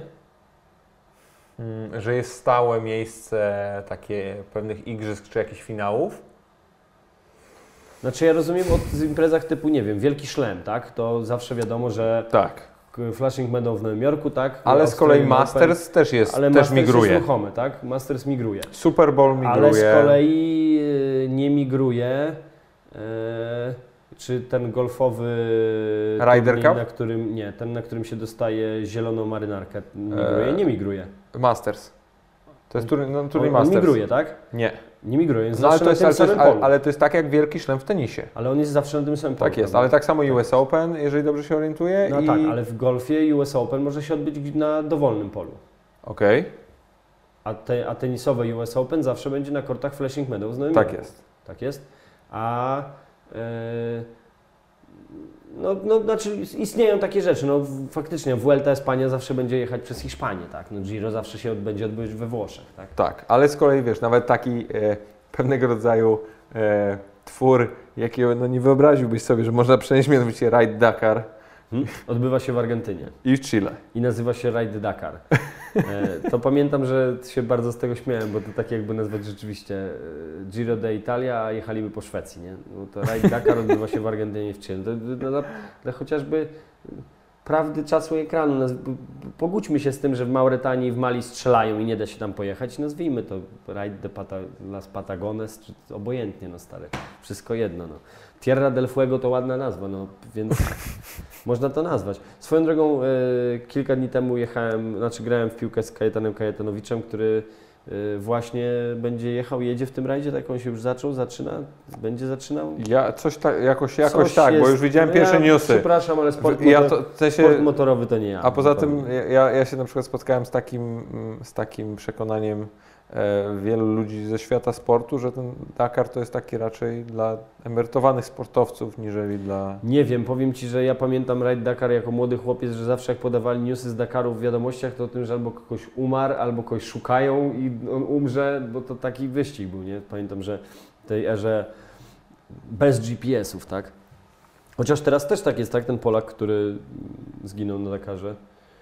E, no zdarzają się to i to jest właśnie to, kiedy sport jest nader, nader romantyczny, tak? Tylko, że zdaj, zdajmy sobie sprawę z tego, że są pewne wyzwania. Nie tak chcemy kreować bohaterów, nie? Ale z drugiej strony też jest tak, Olku, że rzeczy, które, są, które były niedostępne dla ludzi wiele lat temu, w tej chwili są dostępne ze względu na zawartość portfela. Bo e, wejście na Everest jest kwestią w równym stopniu przygotowania, jak i zasobności portfela. I mhm. wiele, wiele rzeczy w świecie jest dostępnych dla ludzi po prostu ze względu na zawartość portfela, nie ze względu na wykonaną pracę, bo pewnej pracy po prostu już na pewnym etapie, jeżeli masz pieniądze, tej pracy już nie będziesz musiał wykonać, tak? A nie oszukujmy się, e, za ludzi, którzy Cię będą w kołysce nieśli, również możesz zapłacić, nie? Więc to, więc ten romantyzm sportu, wiesz, będziesz słyszał takie historie o tym, że wiesz, zamarzło wyprawa grubych Amerykanów, bo gdzieś tam poszli, tak? No bo tak zawsze będzie, że amatorzy pod morskim okiem utkną również, tak, w Polsce i będą czekali, aż zjadą taksówkami, no. Więc w tym Dakarze będą się zdarzały śmierci, bo pojedzie ktoś, wiesz, kto nie ma takiego zaplecza, kto musi sobie sam pilnować, wiesz, no, to zawsze ten romantyzm będzie, ale w tej chwili nie oszukujmy się, bez wsparcia wielkiego biznesu wielki sport nie istnieje. To, że Robert Kubica nie pojedzie w nowym sezonie w Formule 1 nie jest zależne od umiejętności Roberta Kubicy, tylko od ilości pieniędzy, które do Formuły 1 przyniósłby Robert Kubica za sobą. Okazuje się, że kierowca, który będzie jeździł za niego, jest w stanie tych pieniędzy przynieść więcej. Jeszcze raz się cofamy od tego, o czym rozmawialiśmy na początku imprezy. Film z Bradem Pittem, Moneyball. Jak ktoś ma wątpliwości, tam jest pokazane dokładnie, jak się zwalnia pracowników. Świetny film, świetna książka. Nie czytałem książki, obejrzałem film w ogóle jednym okiem. Mega Ci polecam autora jako, jako autora tej książki, Michael Lewis. On jest no, przede wszystkim świetnym, świetnym autorem książek o tematyce finansowej i parafinansowej. Bardzo, bardzo chętnie, bo ja właśnie teraz, że tak powiem, muszę się zająć uporządkowaniem finansów swoich w życiu, więc, więc chętnie przeczytam. E, a jak Jedna rzecz mnie w sumie interesuje w kontekście no, tego, że ty jesteś no, wychowany na tych e, jeszcze, no powiedzmy, piłce no, po jakiejś poprzedniej generacji, bo tak to można powiedzieć. Archaicznej piłce, tak jest. Okej. Okay. Gdzieś jeszcze są, tak jak powiedzieliśmy, ten romantyzm, gdzieś jeszcze można znaleźć, ale jest go dużo mniej. Pytanie mam takie, bo ja dzisiaj mam dwojakie spojrzenie na kwestie mediów społecznościowych w sporcie, bo z jednej strony dają ci straszny dostęp i pokazują życie danych ludzi, przez co czujesz się faktycznie bliżej tych swoich bohaterów i ja na przykład zabiłbym za dostęp do życia Gennaro Gattuso na przykład. Albo takiego Ronaldinho. Mega bym chciał, żeby Ronaldinho kręcił vloga. Chciałbym zobaczyć, jak Ronaldinho po prostu jakby dokumentuje swoje życie. Wiesz, co w nim najbardziej kochałem?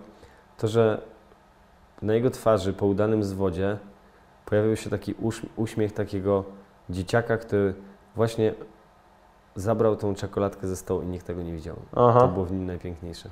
Żeby tak. było w nim widać autentyczność, radość z wykonywania zawodu piłkarza. Miałem okazję widzieć go na żywo, jak grał w piłkę. Gdzie? W Paris Saint-Germain. O, to najlepszy Ronaldinho. E, I to było niesamowite widzieć tego gościa. To było dla mnie też marzenie, zobaczyć go trochę na żywo. I powiem Ci, że to był taki, no, aż się uśmiecham sam teraz, bo przypominam sobie te jego uśmiechy po, po dobrze wykonanej pracy. No, no i jeden z moich, ten, a z kolei Gattuso, widzisz, powiedziałeś, od, wywołałeś taką rzecz, no.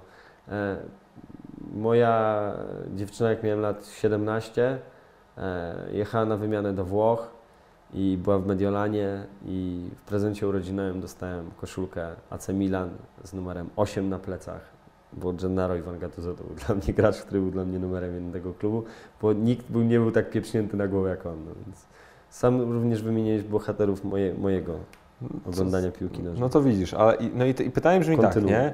Czy z jednej strony chciałbym mieć do tego dostęp, hmm?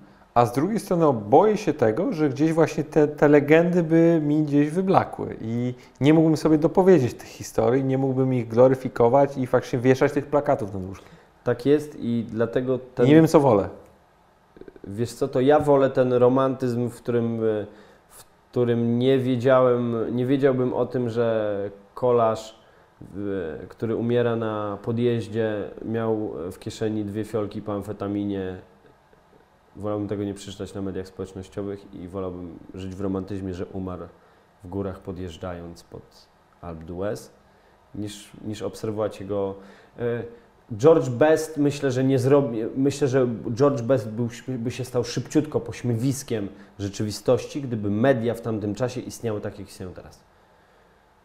Bo media społecznościowe George'a Besta by przerażały współczesnych ludzi. Gdy, gdyby prezent- Wojtka Kowalczyka też. Gdyby Wojtek, tak jest. Wojtek, bardzo, bardzo dziękuję za sprowadzenie mnie z wyżyn futbolu na nasze podwórko. Tak jest. y, Życie Wojtka Kowalczyka, Kowalczyka na warszawskim Grochowie również by, myślę, że y, nie wzbudzało y, zadowolenia kibiców piłkarskich. Robbie Fowler myślę, że też nie powinien mieć w tamtych czasach dostępu do telefonu komórkowego. Paul Gascoigne myślę, że też nie byłby bohaterem mediów społecznościowych, mimo tego, że myślę, że miałby ogromną ilość followersów. Bo myślę, że Paul Gascoigne prowadziłby, prowadziłby swój, swój, y, swojego Instagrama tak, że każdy z nas by chciał mieć dostęp do Instagrama Paula Gascoigne. A, a, kogo, a, a masz kogoś właśnie takiego, kogo byś chciał te, tego Instagrama zobaczyć? Ze sportowców? No, właśnie mojego bohatera, którego dzięki filmom odbrązowiłem totalnie, czyli Diego Armando Maradona, stary, dlatego, że to jest gość, który generalnie ideologicznie ze mną, to ja bym usiadł z nim przy stole i się tylko kłócił. Skrajne różnice. totalne różnice w podejściu do odpowiedzialności życia, do tego, co on mógł. Wiesz, mnie przede wszystkim strasznie rozczarował jako człowiek. On, wiesz, jest ten film Kustolicy, który jest prze- przepięknym filmem o nim, jest równocześnie potwornie smutnym filmem. Zdajesz sobie sprawę z małości charakteru tego gościa. Z tego, jak bardzo ten człowiek jest pogubiony. Jak bardzo to jest... To, ja wiem, że ten Pibe de Loro, ptaszek ze złota od dziecka, hołubiony, religia, tak? No, sam widziałem w Buenos te kościółki i kapliczki, tak? Po to tam pojechałem, żeby je zobaczyć. Ale jak, jak oglądałem te rzeczy, to mi po prostu było zwykło, zwyczajnie tak trochę głupio jako kibicowi, mówiąc sobie, że ty człowieku kibicowałeś komuś takiemu. Ja nie wiem, czy bym, wiesz, kibicował, a z drugiej strony nie wiem, czy przypadkiem też dzięki temu też ten Diego stał się dla mnie tak bardziej człowiekiem niż i zszedł z tego właśnie takiego piedestału, w którym byłby dla mnie kimś, komu bym pokłony bił na ulicy, a stał się takim po prostu zwykłym Diego Maradono, który naćpany przychodził na, ko, ko, ko, na, na wciągany kokainą przychodził na urodziny córki. Zresztą ta scena, w której mówi, że zdał sobie sprawę z tego, że dzieci się od niego odsuwają, bo on po prostu śmierdzi, tak? No bo to nie jest zapach, zapach nałogowego narkomana, nie jest przyjemnym zapachem, tak? To nie jest zapach potu, który akceptujesz, nawet jak to jest twój ojciec, nie? To ta, ten moment w filmie, gdzie on takie rzeczy mówi, to był dla mnie, mi, mi było zwyczajnie z jednej strony smutno, z, jednej, z drugiej strony mu współczułem jako człowiekowi, bo zdaję sobie sprawę z tego, że wszyscy z nas mogą upaść i gdzieś tam popełniać błędy w swojej rzeczywistości, ale z drugiej strony zdawałem sobie sprawę z tego, że moim bohaterem był kim, ktoś taki, tak? Nie wiem, czy chciałbym, żeby bohaterem dla mojego dziecka był koleś, który na urodziny własnej córki przychodzi nawciągany kokosami i nie wie kompletnie, co się z nim dzieje, tak? Wiesz? A zarazem, a zarazem to jest ten romantyzm tamtych czasów, że to właśnie ten umierający na nerki Paul Gascoigne, który za chwilę się dowiemy, że umarł, tak? Może właśnie jest takim ostatnią, może to są właśnie te ostatnie podrygi tamtej generacji, tak? Która była romantyczna, a zarazem Gdzieś patologiczna Jakaś też. patologiczna, tak? Bo ja wolę, żeby bohaterem dzieciaków był profesjonalista Robert Lewandowski, który je granole, musli i nie tyka się świata, którym są, wiesz, emocje i, i coś. Tak, takie mam wrażenie, że to robot trochę. Szczególnie w ostatniej reklamie, jak go widziałem, bo tam jest już tak podphotoshopowany, że w ogóle sprawia wrażenie cyborga. Więc nie wiem, czy wiesz, w, sensie ludzkim, zwykłym, wygodniej by nie, było, żeby, żeby moje dziecko miało idola w postaci profesjonalisty, kogoś takiego, niż Denisa Rodmana, niż Paula Gascoigna. Bo to można skończyć, wiesz, wybory życiowe, jak twoim, fan, twoim idolem jest Denis Rodman, mogą być różne, nie?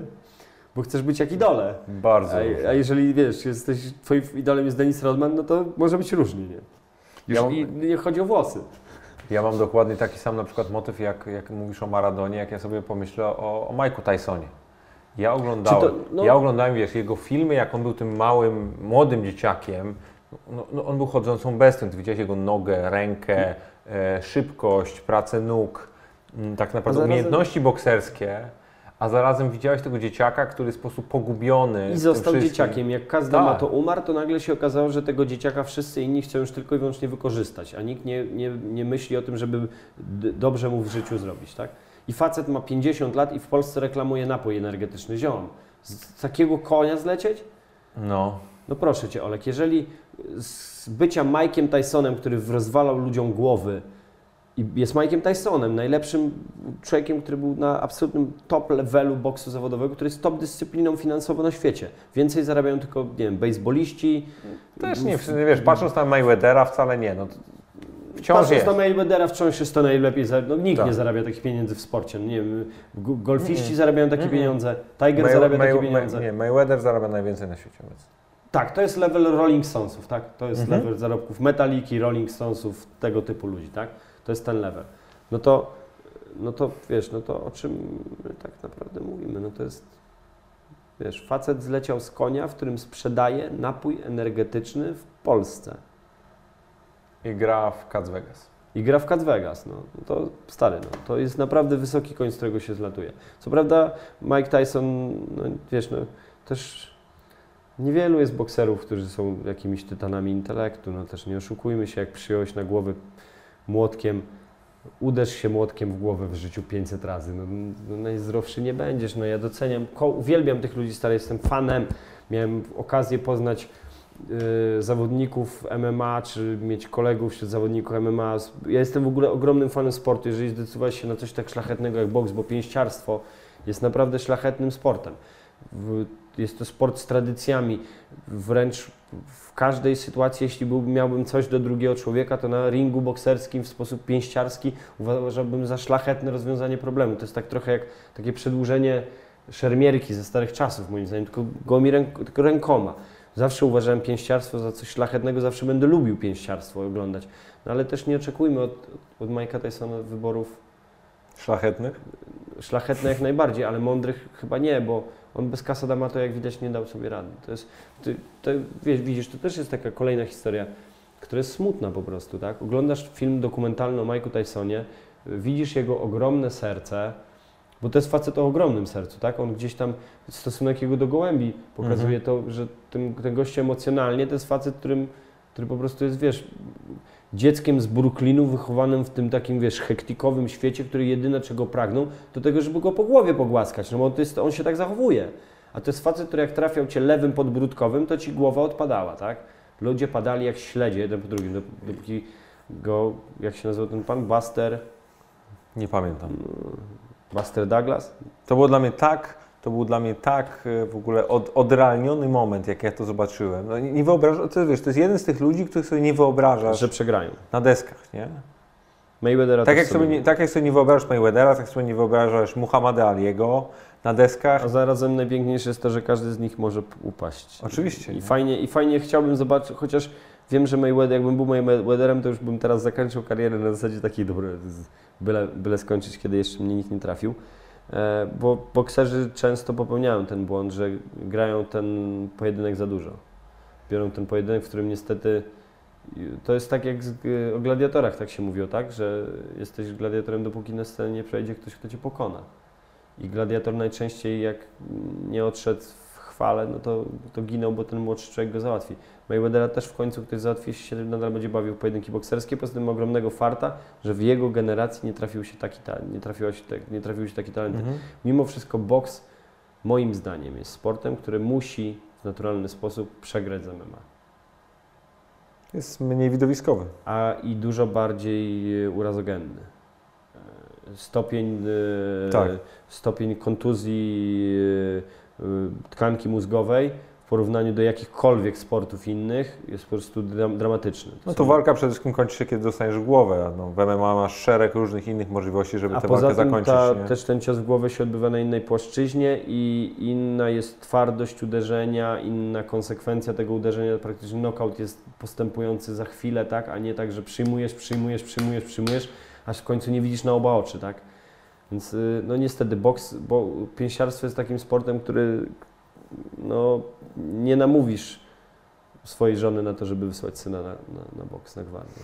Nie Ja się, ja, się, ja się na przykład zastanawiam, Nie. czy jesteś w stanie wychować sportowca, no, fightera, m, który nie, nie ma tej takiej wewnętrznej motywacji tego ognia, e, który wynika z pewnego rodzaju nie wiem, wykluczenia, sytuacji społecznej, rodzinnej, jakiegoś gniewu, środowiska czegokolwiek. Kiedyś było tak, kiedyś było tak, że się I bokserów... mówię to jako chłopak z dobrego domu, nie? Pięściarzy się zazwyczaj brało y, z patologii, bo po prostu byłeś przy, przyzwyczajony do obrywania, tak? Więc nie stanowiło to dla Ciebie problemu. E, piłkarze kiedyś była taka reguła, że im mniejsza miejscowość. Jakbyś wziął piłkarzy z Ligi Polskiej, którzy osiągnęli sukces i przeczytał miejsca ich urodzenia, to miast wojewódzkich będzie niewiele. To będą zazwyczaj bardzo małe miejscowości. I zazwyczaj w sporcie zawodowym tak jest, że Zobacz na przykład, pamiętam jak to były Mistrzostwa y, Europy w piłkę ręczną i Polki grały z Francuzkami. W drużynie Francuzek były same dziewczyny kolorowe. Mhm. Tam była jedna dziewczyna, która może była biała. I ktoś rzucił oburzony, że o, reprezentacja Francji, a tu same murzynki i Arabki. Ja mówię, proszę, proszę Państwa, na WF-ie we Francji pewnie 3 czwarte białych dziewczyn, które chcą być makijażystkami, y, feministkami, specjalistkami od gender, fotografkami, stylistkami mody i dziennikarkami nie wiadomo kim. Socjolożkami. Nie, tak jest. One nie chcą trenować na WF-ie, bo dla nich w ich ułożonej w, y, materialnie sytuacji życiowej y, target stanowią zawody już fanaberi, fana, jakiś, jak, które są już jakąś fanaberią, tak? Nie są zawodem, który macie wynieść ze, swoich, ze swojej struktury społecznej w strukturę wyżej. Nie, nie aspirujesz. Tak jest. W, w, w, pod, w podparyskim przedmieściu sport jest jednym z niewielu sposobów na to, żeby się stamtąd do cholery wyrwać. Więc procent dziewczyn uprawiających sport na WF jest 100%, bo każda z nich chce się stamtąd wyrwać. Ale we, we Francji masz dwie możliwości, muzyka albo sport. W- Jak jesteś z getta. Tak, tak, o tym mówię. Albo bandytka. Bo tam też się da dobrze zarobić, bo to są duże pieniądze, jest dużo konsumentów narkotyków, y, tu kanały przerzuty pieniędzy, trala. E, narkotyki, y, francuski łącznik, nie od, to nie jest taki grzeczny kraj, jakby się wszystkim tam wydawało. Y, Niemniej, tak jest, jak mówisz, tak, na banlieue generalnie piłka nożna, y, sport i sztuka. Bo też jest dużo ludzi, którzy tam street artowo, gdzieś tam galeria, tralla. To też jest droga, tak? Ale, ale sport jest jedną z tych dróg. W momencie, w, której, w, momencie, w którym w, w Polsce były LZS-y w każdej małej miejscowości, było, byli zapaśnicy, judocy, tralla. Jeżeli uprawiasz ten sport, to masz olimpijczyków, masz zawodników. Jeżeli przestajesz go uprawiać, nie dziw się, że jesteśmy w czwartej lidze w czymś, jeżeli się tego sportu nie uprawia, po prostu. I yy, nie wiem, czy potrzeba w piłce nożnej dzieciaka z wykluczenia, ale nie sądzę, żeby w MMA mógł osiągnąć yy, sukces ktoś taki jak, nie wiem, Fernando Redondo chyba był takim największym przykładem wśród piłkarzy człowieka z bardzo dobrego domu, bo on pochodził z jakichś takich mocno wyżyn społecznych argentyńskich. Z tego, co kiedyś czytałem, tak mi się wydaje, że właśnie on był takim, takim przykładem. Masz, masz, masz przykład Kevina Duranta, który jest e, Z dobrego domu, up- tak. upper middle class Tak, stanowczo, on jest z tak. bardzo dobrego domu, a tutaj masz gościa, który mimo wszystko gdzieś był, jest napędzany przez ten jakiś głód. I w tej, sam, i, w tej samej, I w tej samej lidze masz Rona Artesta, który już jest nienormalny, zmienił nazwisko na Meta World Peace, tak? I, i pochodzi z obrzydliwego Brooklynu, tak? I przynosił Z broń. Bronxu, z Bronxu nawet, tak mi się wydaje. A, okej. On jeszcze, jeszcze Znaczy, mocniej. no, no Nowojorczyk. Tak, tak, tak, nie oczywiście, ale mi chodzi, że to już jest kon- kompletny, czy albo Harlem, albo, albo Bronx, to już jest bardzo te takie ci- ciężkie dzielnice. Tam, tam, albo, tam masz jakby trzy, trzy możliwości, będąc młodym dzieciakiem, albo dostajesz kulkę w łeb, albo jesteś dealerem, albo jesteś sportowcem. Brazyl, Brazylijczycy w piłkę nożną też nadal są tak dobrym towarem eksportowym, bo nadal ekonomia tego kraju mówi, że jesteś w stanie zarobić sportem. Po prostu. Albo, albo zostaniesz MM-owcem, albo będziesz Rivaldo, tak? Stąd były te kwestie graczy, którzy mieli 40 lat, a grali niby mając lat 30, tak? W Kiewo była taka znana sprawa, że Luciano się nie okazało, okazało się, że on nie jest żaden Luciano i że jeszcze nie jest z tego roku, którym podał, tak? No więc to były, no ale wiesz, no jeżeli bieda, e, to też jest w, w sztukach e, wszelakich. Bieda, e, głodny artysta jest zawsze dużo bardziej płodnym artystą niż artysta najedzony. Jak Balzak się już dorobił, to już nie pisał, tylko miał sekretarzy. Jak Michał Anioł się już dorobił, to już stał pod drabiną, a nie na drabinie, tak? Generalnie y, chęć y, osiągnięcia czegoś jest, duż, jest dużo większym motywatorem niż chęć pozostania na tym, na tym levelu. Chęć wygrania jest większą chęcią niż chęć utrzymania się, moim A, zdaniem. Ale z kolei jest Da Vinci, który, którego pewnego rodzaju mania sprawiała, że on do ostatnich e, dni musiał tworzyć. Ich, e, I wspaniale, że był, bo e, ktoś, kto znalazł te projekty i zrobił helikopter, samolot i te wszystkie rzeczy, które on wymyślił, że da się zrobić, w końcu istnieją. No. Szkoda, że 5-6 lat trzeba było na to czekać. Tak, ale no, bo, bo, czytam akurat jego biografię w tym momencie. Tak, tak zresztą świetna, świetna książka. I, Ale to też dlatego widzisz, tak jak przeczytać biografię, to wiesz doskonale, jak czytasz biografię, to wiesz doskonale, że pan Da Vinci mógł tworzyć tylko i wyłącznie dlatego, że bogaci panowie chcieli tych, tego, co pan Da Vinci miał do zaproponowania, tak? To jest bardzo, oczywiście, zresztą to jest bardzo ciekawe w kontekście tego, jak na przykład dla, polecam przeczytać najpierw na przykład książkę Rodzinę Borgiów hmm? Mario Puzo. Hmm? Bo no, to pokazuje e, tamten, tamten okres e, w, w Italii i to jest, no, to, jest, to jest bardzo ciekawe, no wiesz, miałeś Medyceuszy we Florencji i tak dalej, i tak dalej, więc to jest, to jest niesamowite, tak jak sobie popatrzysz na to, od, od, czego tak naprawdę ta sztuka się wywodzi i, i co ją zapoczątkowało, nie? że to jest to skrajna próżność, powiedzmy. Kaprys bogaczy. Do, dokładnie. Kaprys bogaczy. Kaprys bogaczy i tak naprawdę zobacz, że jeżeli kaprys bogaczy e, spełń, e, gdzieś tam e, podyktowany był jakąś, nie wiem, e, trochę ten bogacz się trochę znał i był trochę bardziej specjalistą od estetyki, no to brał sobie takiego e, na przykład na utrzymanie takiego goje, tak, który mhm. malował rzeczy na zamówienie, a dzięki temu był w stanie malować. Tak? I na tyle ten goja jest dobry artystycznie, że przeżył do dzisiaj. Tak? No, Lord Byron był takim pisarzem, którego dzisiaj generalnie raczej wszyscy znawcy literatury tam gdzieś tam wrzucają w kąt. E, w swojej epoce była to turbogwiazda taka porównywalna, nie wiem, z największymi popgwiazdami teraz, tak? Gdzie się nie pokazał, tam wszyscy byli dla niego, tak? Van Gogh też nie miał farta, bo sobie w domu dla obłąkanych ucho obcinał z biedy, tak? E, wnuki Van Gogha są błogosławią pradziadka za pracę, które stworzył, bo są w stanie z nich żyć. Niemniej ten kaprys nie zawsze trafia dobrze. Tak? Kaprys y, Jesusa Hilla powodował, że Atletico Madryt nie umiało zostać mistrzem Hiszpanii, mimo tego, że powinno. Kaprys y, Romana Abramowicza powodował to, że w Chelsea było 20 trenerów. Tak? Ale z drugiej strony Roman Abramowicz jest też takim przykładem, powiedzmy, człowieka, którą gdzieś na, na, w tym świecie sportowym przemianę przeszedł. I dzisiaj to Chelsea jest naprawdę, po pierwsze, dobrze zarządzanym klubem, po drugie, coraz fajniej oglądaną Ja w ogóle jestem e, fanem, e, jestem bardzo mi się podoba anglosaska metoda na organizację sportu. Uważam, że są niedoścignionym wzorem tego, coś, co, w jaki sposób powinien być sport zawodowy zorganizowany. Są świetni w tym. Naprawdę generuje to mnóstwo miejsc pracy. E, I nie tylko zawodowy, bo też akademicki, czy tam... Ach, to tego w sportu to już w ogóle jestem największym fanem, bo uważam, że... Najprawdziwszy taki.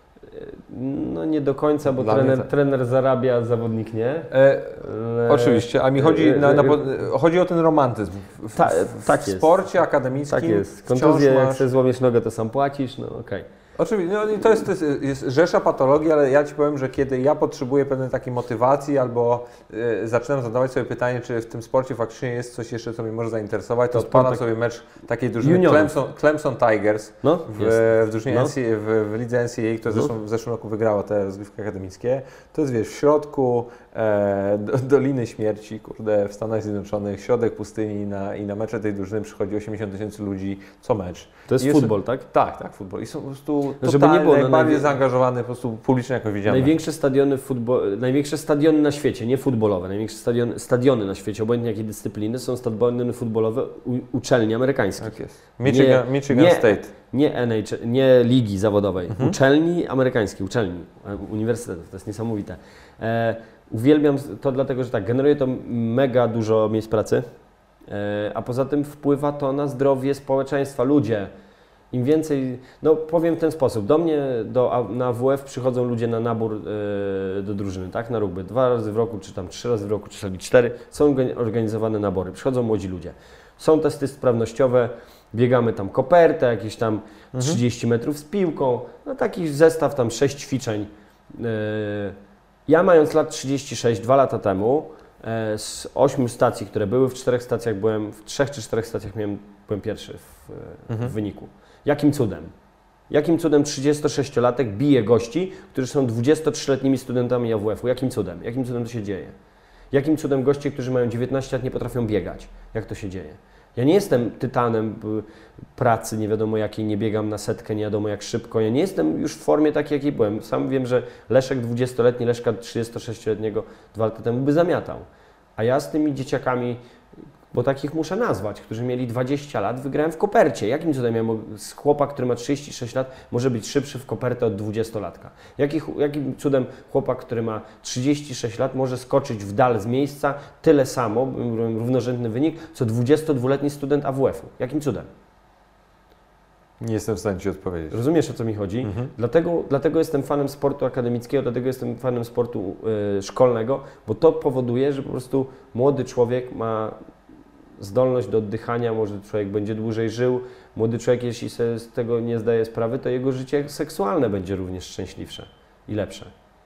Raz, że będzie miał więcej testosteronu i jego hormony będą lepsze, a dwa, to jego ciało będzie wyglądało tak, jak ciało powinno wyglądać. Ludzkie ciało, tak? Więc to, to, to nie jest rzecz, która się wiąże z problemami w życiu. Problemy się wiążą, jak zostaniesz Edwardem Skorkiem, będziesz 30 lat grał w siatkówkę i nie będziesz miał kolan, wtedy będziesz miał problemy, tak. Ale sport amatorski, który będziesz uprawiał codziennie, spowoduje, że będziesz 15 lat żył dłużej. Po prostu. To jest niewarte? W ogóle ja jestem wielkim fanem tego, żeby promować sport na każdym poziomie, ponieważ to Ciebie i uszlachetnia i sprawia, że jesteś aktywniejszy fizycznie, jesteś zdrowszy też w głowie, bo tak masz jest, gdzie jesteś tych... szczęśliwszy. emocji 20 się minut pracy fizycznej powoduje, że zaczyna wydzielać się endorfina w takich, w takich ilościach, że po prostu pierwsze co chcesz to kogoś wyściskać. No. Jesteś szczęśliwy. To prawda.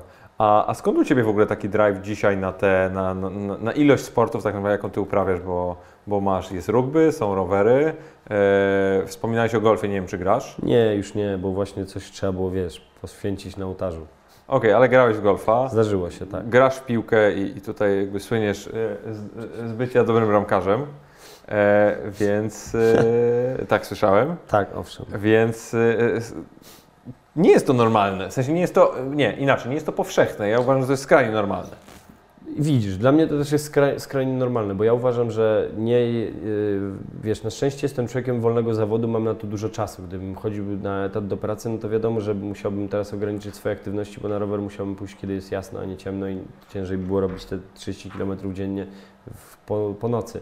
E, Niemniej wiem, że nawet jeżeli pracowałem na Wojskowej Akademii Technicznej po liceum, zacząłem swoją pracę, tak, i wyszedłem, z, nie byłem jeszcze raperem, który jeździł po koncertach co tydzień, tak, tylko gdzieś tam zaczął, miał 19 lat, poszedł do pracy. Ja nie byłem w stanie żyć bez fizyczności i pierwsze, co się dowiedziałem, to, że to poszedłem do drużyny, w, w, która grała w lidze tam uczelni wojskowych. Nie mogłem grać, bo nie miałem 23 lat, a mieli tam młodego chłopaka, który był lepszy ode mnie, ja tam bardziej dłużej go znali. Wszystko jedno, on grał, ale tylko po to, żeby się ruszać. Ja się nie, sobie nie wyobrażałem sytuacji, w której się nie ruszam. I tak jak mówię, no Mańka moja się mnie pytała, bo teraz tak w ten rower się wkręciłem. Mówię, Mańka, byłem zawsze w rower wkręcony, tylko po prostu 10 lat nic nie robiłem ze sobą. Jak nie jesteś, w, wiesz, w momencie, w którym poszedłem na, na rugby, okazało się, że dwa, dwa treningi w tygodniu, które są dość mocne siłowo czasami, bo w zimę raczej jest, jest mocno, teraz za chwilę zaczniemy przygotowanie do nowego sezonu, więc będę cierpiał strasznie, e, że, że wiesz, że raz, że e, moje poczucie własnej wartości pozostaje na swoim miejscu, pomaga mi to czuć się dobrze, dwa, e, no, też wiesz, ambicjonalnie dla gościa, który ma 34 lata, zaczyna swoją przygodę ze sportem i mieści się w pierwszym składzie rugbowego zespołu. E, w drugiej lidze, tak, no, i rozgrywa trzeci sezon i nadal się mieści w pierwszym składzie albo wchodzi jako ten pierwszy wchodzący e, i właśnie awansowaliśmy do pierwszej ligi, a ja położyłem trzy razy przyłożenie w tym, w tym sezonie, e, to wiesz, ja się czuję z tym dobrze, stary. Ja się muszę czuć z tym dobrze, jestem z tego powodu szczęśliwy. I wręcz jestem zły, że tak wiele lat przebimałem. I, I ktoś, pamiętam, że ktoś mi napisał, że a, kryzys wieku średniego.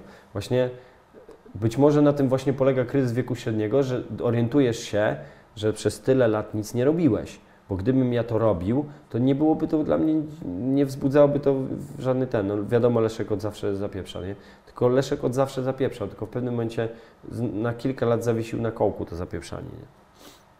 Nie? I polecam wszystkim nie zawieszać, bo jak zawiesisz, to się ciężko wraca z kondycją.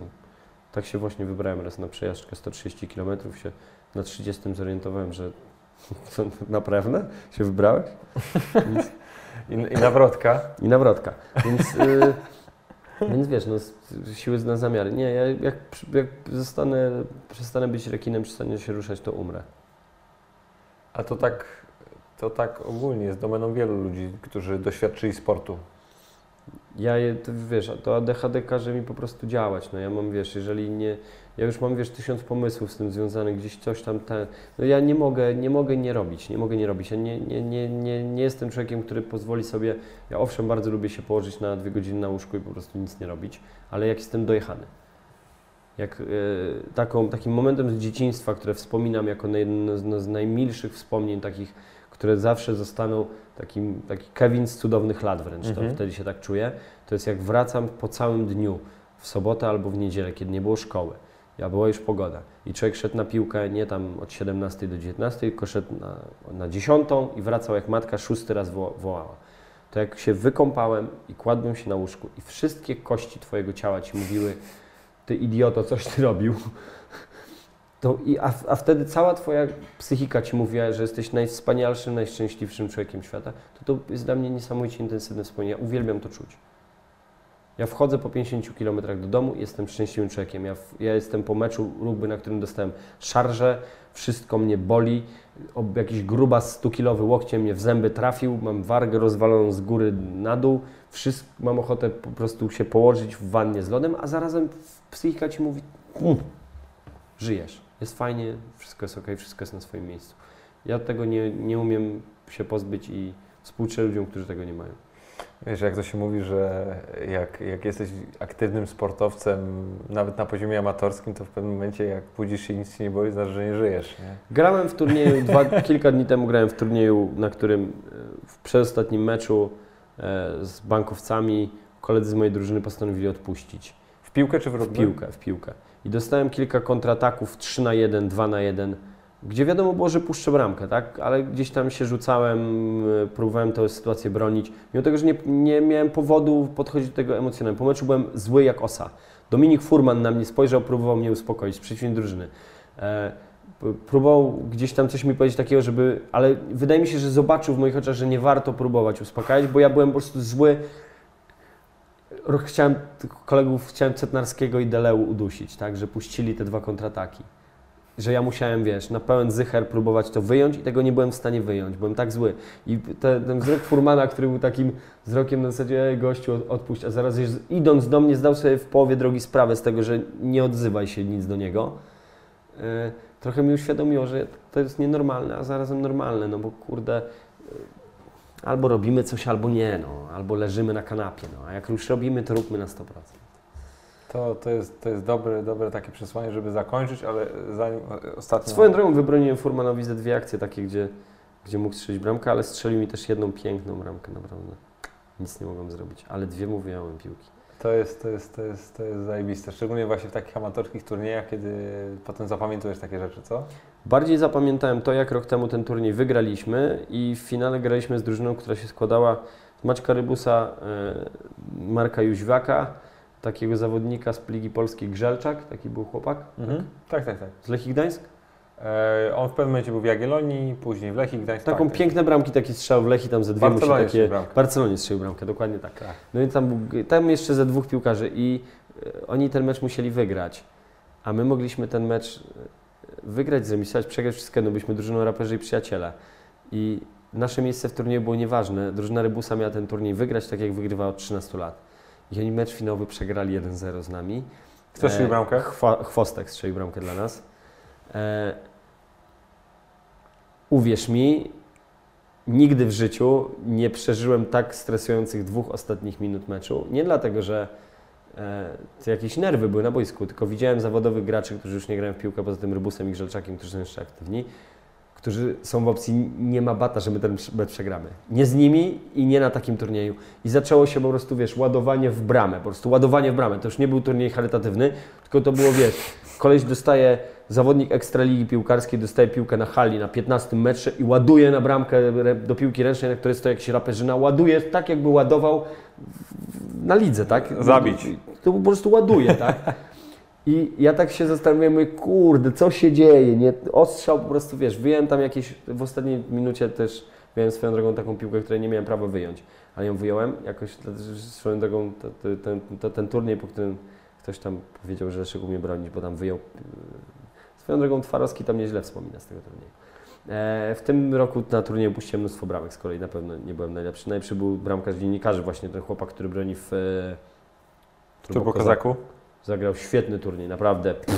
Szapoba, tak jak w zeszłym roku on mi gratulował, tak jak w tym roku ja jemu. E, z tym, do, wracając do tego meczu, to mi uświadomiło, że nawet ktoś taki, kto gra na turnieju amatorskim, ale jest sportowcem, nigdy sobie nie pozwoli na porażkę.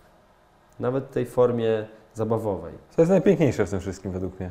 A dla mnie nie do końca, bo to jest też takie, nie powinieneś, wiesz, no ja trochę chciałbym być tym furmanem, który rozumiał, że się nie powinien taki człowiek wkurzać, a zarazem nie umiem być takim gościem. Zawsze jednak się będę wkurzał. U Kuby Błaszczykowskiego na turnieju, który był totalnie zabawowy, jak mi kabareciarz z kabaretu e, para nienormalni strzelił bramkę w karnych, to uwierz mi, że będę to przeżywał do przyszłego roku, jak zagram w tym turnieju i następnego karnego mu wyjmę, bo nie dam sobie strzelić. No naprawdę byłem, bo jak ci kalapeta strzela bramkę piłkarsko, to jesteś zły na siebie, no naprawdę, no jesteś zły na siebie obojętnie, czy byłby to turniej charytatywny dla zabawy, dla kogokolwiek, zawsze będziesz wtedy na zasadzie taki, mm, jak to, jak to? A ty na przykład byś chciał, e, żeby twoje dzieci uprawiały mega, sport? Mega, mega. Na pewno, Zawodowo? Na pewno nie będę rodzicem, który zmusi. Na pewno wiem, że nie chcę być rodzicem, który będzie takim człowiekiem, który zaspokoi swoje ambicje e, tym, co dziecko osiągnie bo ja chcę, żeby moje dziecko było szczęśliwe. Ja jak będzie to dziecko małe, to na pewno, jeżeli będzie to chłopak, to pójdę i go zaprowadzę na rugby i mu pokażę sport, powiem mu, chciałbym, żebyś się tym, znaczy nie, inaczej, nie powiem mu tego, że stary, chciałbym, żebyś się tym Antku zainteresował. Będę się modlił do Pana Boga o to, żeby się Antek tym zainteresował. Ale jeżeli nie, jeżeli będzie gra, chciał grać na fortepianie, to co ja mógł go w korki ubierać na siłę? No nie będę go w korki ubierał na siłę, to będę go prowadził grzecznie za rękę na ten fortepian. No. Zrobię wszystko, żeby wyrósł na zdrowego, normalnego, fajnego chłopaka, grając na fortepianie. Ale jeżeli będzie chciał grać na fortepianie, to będzie na nim grał. Nie, nie, nie będę rodzicem, który będzie kazał dziecku biegać na tysiąc metrów, bo, bo, bo ja nie osiągnąłem nic w lekkiej atletyce. Nie, to jest tak samo na przykład nie chciałbym w ogóle, nawet nie chciałbym, żeby moje dziecko poszło w jakiekolwiek moje ślady w sensie bycia raperem. Na szczęście, jak moje dziecko będzie dorosłe, to będę na tyle duży, już stary, że to już nie będzie tego. Tak, ja będę miał 60 lat, jak moje dziecko będzie duże, tak? Jak moje dziecko będzie miało 18 lat, będę miał 50 lat, no to, to wiesz, gdzieś nie ma tego gdzieś tam e, takiej. No, Will Smith ma większe niebezpieczeństwo, że jego dziecko pójdzie w jego ślady natychmiast, tak? Wszystkie poszły. Wszystkie poszły. Tak jest. Swoją drogą idealny, to jest dla mnie idealna rodzina Twórz taką rodzinę, w której nawet dzieci pójdziesz, poślesz do pracy stale. Czworo, ty, ty zarabiasz kupę kasy, twoja żona zarabia kupę kasy, twoja córka śpiewa hity, twoje jest... dziecko jest karate kidem, kurde, stary, czego więcej? Czarnym karate kidem.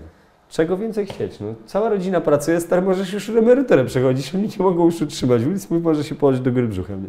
To mi ale, się podoba. Ale z kolei ja na przykład bardzo bym chciał się właśnie tego typu osoby zapytać kiedyś, e, co sprawia, że on dalej ma ten głód? Bo po nim widać ten głód. Pasja wykonywanego zawodu. Pasja wykonywanego zawodu. A nie myślisz też trochę, okej, okay, jedno pasja, nie myślisz też trochę, że pewien strach przed tym, co może być, kiedy tego nie będzie?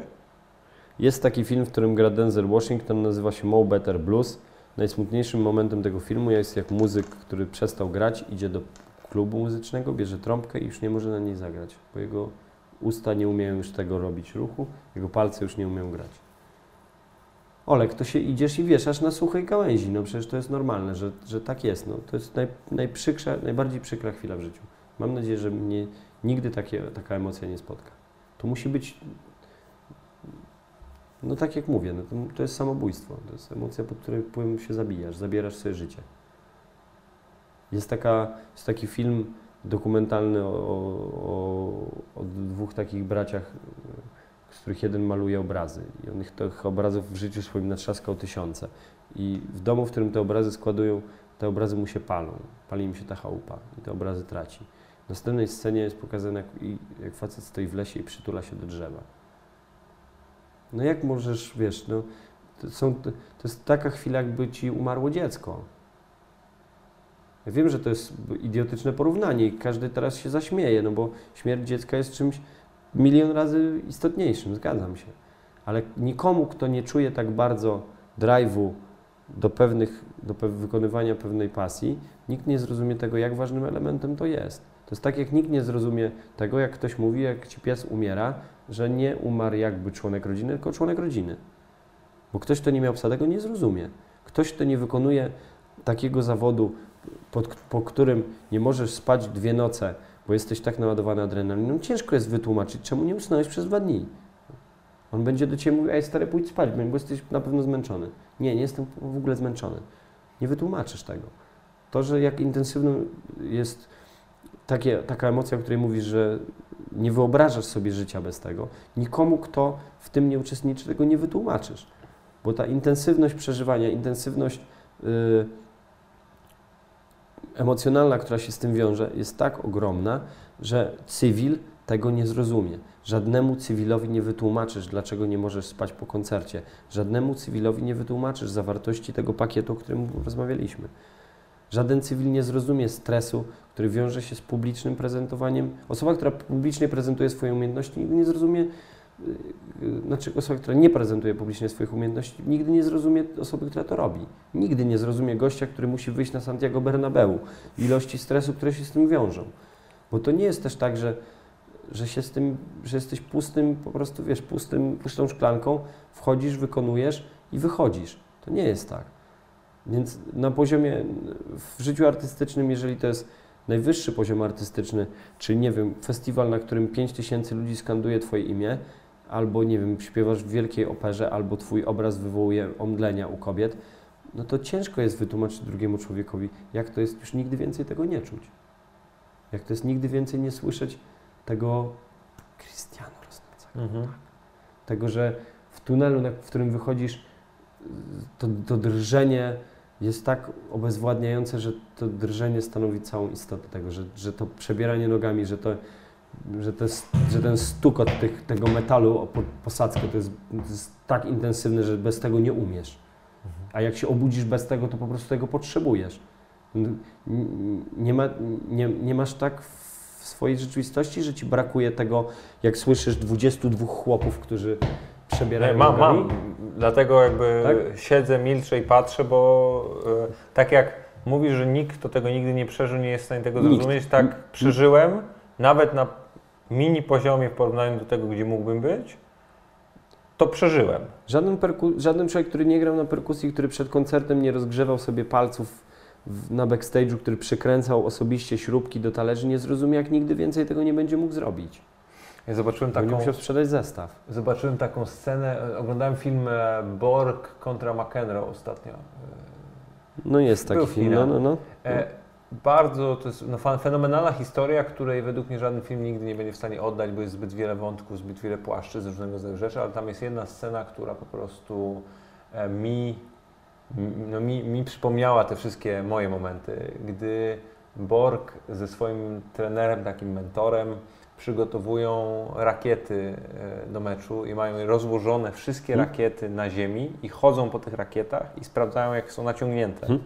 I on miał dokładnie taką samą rutynę przed każdym meczem, tak samo pakował torbę, jeździł tym samym samochodem, e, robił różnego rodzaju takie same po prostu powtarzalne rzeczy. I, i widzisz fanatyka pewnego rodzaju psychopatę, hmm? który jest jednocześnie geniuszem, no, wybitną osobą. Dlatego, dlatego, dlatego wielu ludzi związanych z osiągnięciem, wielu ludzi, którzy osiągnęli sukces w danej dyscyplinie, dziedzinie życia, e, niestety albo kończy w wariatkowie, albo jest na prostej drodze tego wariatka, dlatego że to jest, to jest właśnie to związane, to co mówiłem w tym pakiecie, no nie da rady być mieć takie szaleństwo w osiągnięciu czegoś i być całkowicie normalnym, poukładanym. Moim zdaniem. To jest rzadko te dwie rzeczy idą w parze. Mogą iść, ale moim zdaniem rzadko idą w parze. A i, i żeby też słuchacz się nie, nie czuł pokrzywdzony, czy, czy widz meczu nie czuł się pokrzywdzony, jak ja na przykład zazdroszczę ludziom to, że są w stanie powiedzieć mi, co czują w trakcie e, mojego koncertu, bo ja tego nigdy nie będę w stanie wiedzieć. Rozumiesz o co chodzi? Ja nigdy nie będę w stanie wiedzieć tego, co osoba czuła, słysząc to po raz pierwszy, dlatego że ja to napisałem i słyszałem to już 500 razy. Ja tego nigdy więcej nie chcę słyszeć. To może wywołać wręcz u mnie uczucie dyskomfortu. Ja nigdy nie, nie, nie, nie stanę w skórze tych ludzi, tak? I to, to, to, samo, to samo dotyczy widza piłkarskiego. Zależność, wiesz, on nigdy nie będzie wiedział, co czuje Cristiano Ronaldo wychodząc na Estadio Bernabeu, ale Cristiano Ronaldo nigdy nie będzie rozumiał tego, co czuje ten człowiek, który na tym stadio, stadio Bernabeu jest. Jest taka scena z Mistrzostw Świata w Meksyku w 1986 roku, jak Diego Armando Maradona wyrzuca w publiczność korki. I łapie je taki facet, który te korki zaczyna całować i chowa je sobie pod koszulę. Jest lato, więc ma letnią koszulkę taką, wiesz, na rękawki. Nie mógłby tego buta trzymać w ręku, po co ma go chować. On go chowa jakąś, yy, jakąś relikwię, tak? Gdzieś i, i Diego Maradona nigdy nie będzie rozumiał tego, dlaczego ten człowiek tak zareagował. Nigdy, bo on nigdy nie będzie miał tych emocji. I ja na miejscu Diego Armando Maradony trochę bym żałował, że tego nie będę wiedział. Ja nigdy nie będę wiedział, dlaczego człowiek mi przychodzi. Nigdy nie będę rozumiał, co czuł gościu, który w Wilnie w 2000 roku wyjął mi w Wilnie. Na absolutnie w każdej formie rzeczy, które miałem wydane, wszystkie jakie były. Jak była, to, jak była wydana kaseta, winyl i kompakt, na przykład, to miał wszystkie egzemplarze. Miał wszystko, co wydałem, nie wiem, źle powiedziałem 2000, bo jakiś 2005-2006 rok graliśmy w Wilnie. To był koleś w Wilnie, który mówił, jak się tylko odezwał i mi mówił, tę płyta zdarzyło się to pierwszy raz w moim życiu, że takie, taka rzecz mnie spotkała, to yy, łamał mi się głos, jak z nim rozmawiałem, miałem ochotę się rozpłakać i go przytulić. Yy, ale ja nigdy nie będę czuł, dlaczego on miał takiego drive'a, żeby jechać do Białego Stoku, próbować kupić płytę Eldoki, czy zamawiać ją, czy kupować, czy gdzieś skądś sprowadzać, a na końcu czekać dwie godziny po koncercie, żeby się ze mną spotkać i dać mi je do podpisu, żeby miał jeszcze kontakt bezpośredni z wykonawcą i podpis wykonawcy na płycie. Ja tego nigdy nie zrozumiem. Nigdy. Ale zazdroszczę mu tego poczucia. Więc yy, to, to, nie jest też tak, że egoistą jest sam Eldoka twórca, egoistą też jest yy, widz, bo sorry widzu, ale ty też widz przeżywa również coś, co jest niedostępne dla wykonawcy czy dla sportowca, bo to jest element niedostępny. Bo może się odwołać człowiek do tego tylko i wyłącznie ze swoich wspomnień, jak był mały, zanim wszedł do branży. Bo mówisz mi, branża zabija w tobie tą wrażliwość. I romantyzm. I romantyzm, tak jest. Jesteś w stanie się wzruszać tylko okazjonalnie. A co Ci pozwoliło y, nie zwariować? A ja nie zwariowałem? Do jakiegoś poziomu, to jest oczywiście subiektywne, ale do jakiegoś poziomu wciąż jesteś Wiesz w stanie co, to miałem, od, to odróżnić taką, pewną, wiesz, rzeczywistość. Zawsze od... miałem taką motywację, że jeżeli dopóki matka nie, za, e, jak matka mi zasygnalizuje, że coś jest ze mną nie tak, to to jest ten człowiek, który jak ci zasygnalizuje, to masz to zrozumieć, że, że to jest nie tak. Eee, po śmierci matki generalnie jestem od dłuższego czasu w stałym związku, który reguluje mi bardzo duży element rzeczywistości. A na dodatek w związku z tym, że będziemy mieli dziecko, jest to kolejny regulator rzeczywistości, który mi jest potrzebny, bo teraz przynajmniej nie chcę, żeby się mały wstydził, nie? Jak już przestałem, jak już mamy nie ma na świecie i przynajmniej mam taką, nie mam już tej motywacji, że, moje, bo wiesz, zawsze miałem tę motywację i to dla mnie naprawdę była bardzo ważna motywacja życiowa. Ja nigdy nie chciałem, żeby moja matka wstydziła się za to, co ja powiem.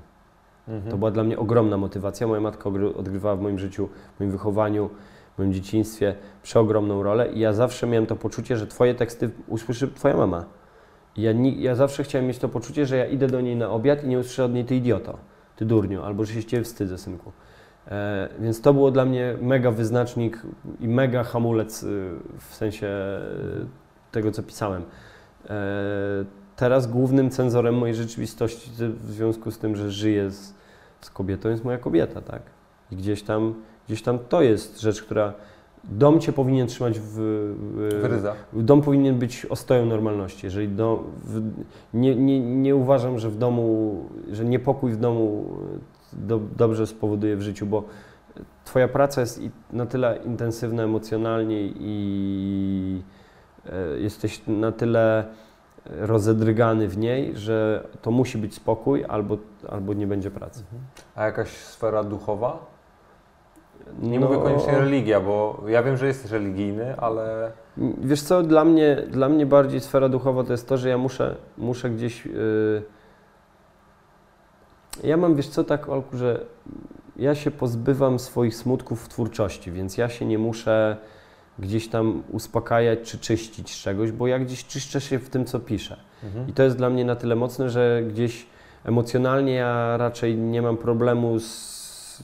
Mam tak trochę wyrzucone to, więc przepracowane cześć nie ma, więc, więc w tej kwestii nie potrzebuję tego szukać, ale w, wierzę w to, że są ludzie o takiej konstrukcji psychicznej, której, która wymaga e, na przykład medytowania, wymaga tego, żeby znaleźć ciszę ze sobą.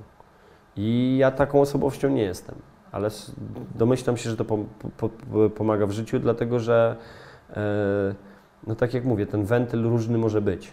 Ktoś będzie wstał i walił w worek, a ktoś inny będzie potrzebował pójść do pustego kościoła siedzieć tam dwie godziny. Ja już nie, ja trochę nie potrzebuję, ja wiesz co się, po, że pogniewałem trochę na wszystkie kwestie duchowe. Może dlatego, że jestem po prostu starym cynikiem już. Naprawdę. Przykro mi to mówić, ale jak człowiek, wiesz, gdzieś zabije w sobie jakąś tam wrażliwość, to wiesz, wiara, wiara wiarą, ale zero-jedynkowość świata każe mi gdzieś tam już nie, nie, nie reagować na tyle emocjonalnie, nie, nie mieć takiego poczucia yy, tego, że coś jestem w stanie zmienić, nie, że jestem coś w stanie zrobić. Raczej się zdałem sobie sprawę z tego, że, że większość rzeczy, które się dzieją wokół mnie, yy, nie jestem w stanie w ogóle na nie. Jeżeli jestem w stanie zareagować w jakiejś sytuacji, to, to, to w niej reaguję, a, a wobec rzeczywistości, której nie jestem w stanie dotknąć, wolę nie zabierać wolę nie, nie, nie, nie celować w nią emocjonalnie, ani się w nią zagłębiać, dlatego że spowoduje to we mnie tylko ból. Tak mi się wydaje, że tak będzie. Dlatego nie, ja potrzebuję aktywności, yy, a nie spokoju. Ja yy, gdzieś tam spok- spokój jestem w stanie znaleźć w swojej pracy, wiesz, bo ja też mam tak, że yy, ja pracuję indywidualnie, tak. Koncert jest efektem tej pracy. Głównie większość czasu przy pracy to jest tak to, że spędzasz czas go samemu w, w pokoju w środku nocy. Więc ja ten spokój mam, mam w pracy. Wtedy nie, nie, nie potrzebuję być, nie potrzebuję rozwalać ścian, nie, a wokół mnie jest cisza, więc, więc ten, ten, ten spokój jest wtedy. Więc to, to może dlatego tak jest. Dzięki Leszek. Nie ma za co. Bardzo ogromnie Zdałem przyjemnie było sobie, zdałem, pogadać. zdałem sobie właśnie sprawę, że nawet nie zacząłem tej rozmowy, bo nie było oficjalnego jakiegoś przedstawienia, czegokolwiek. Moim gościem był Eldo. Bardzo miło było gościć.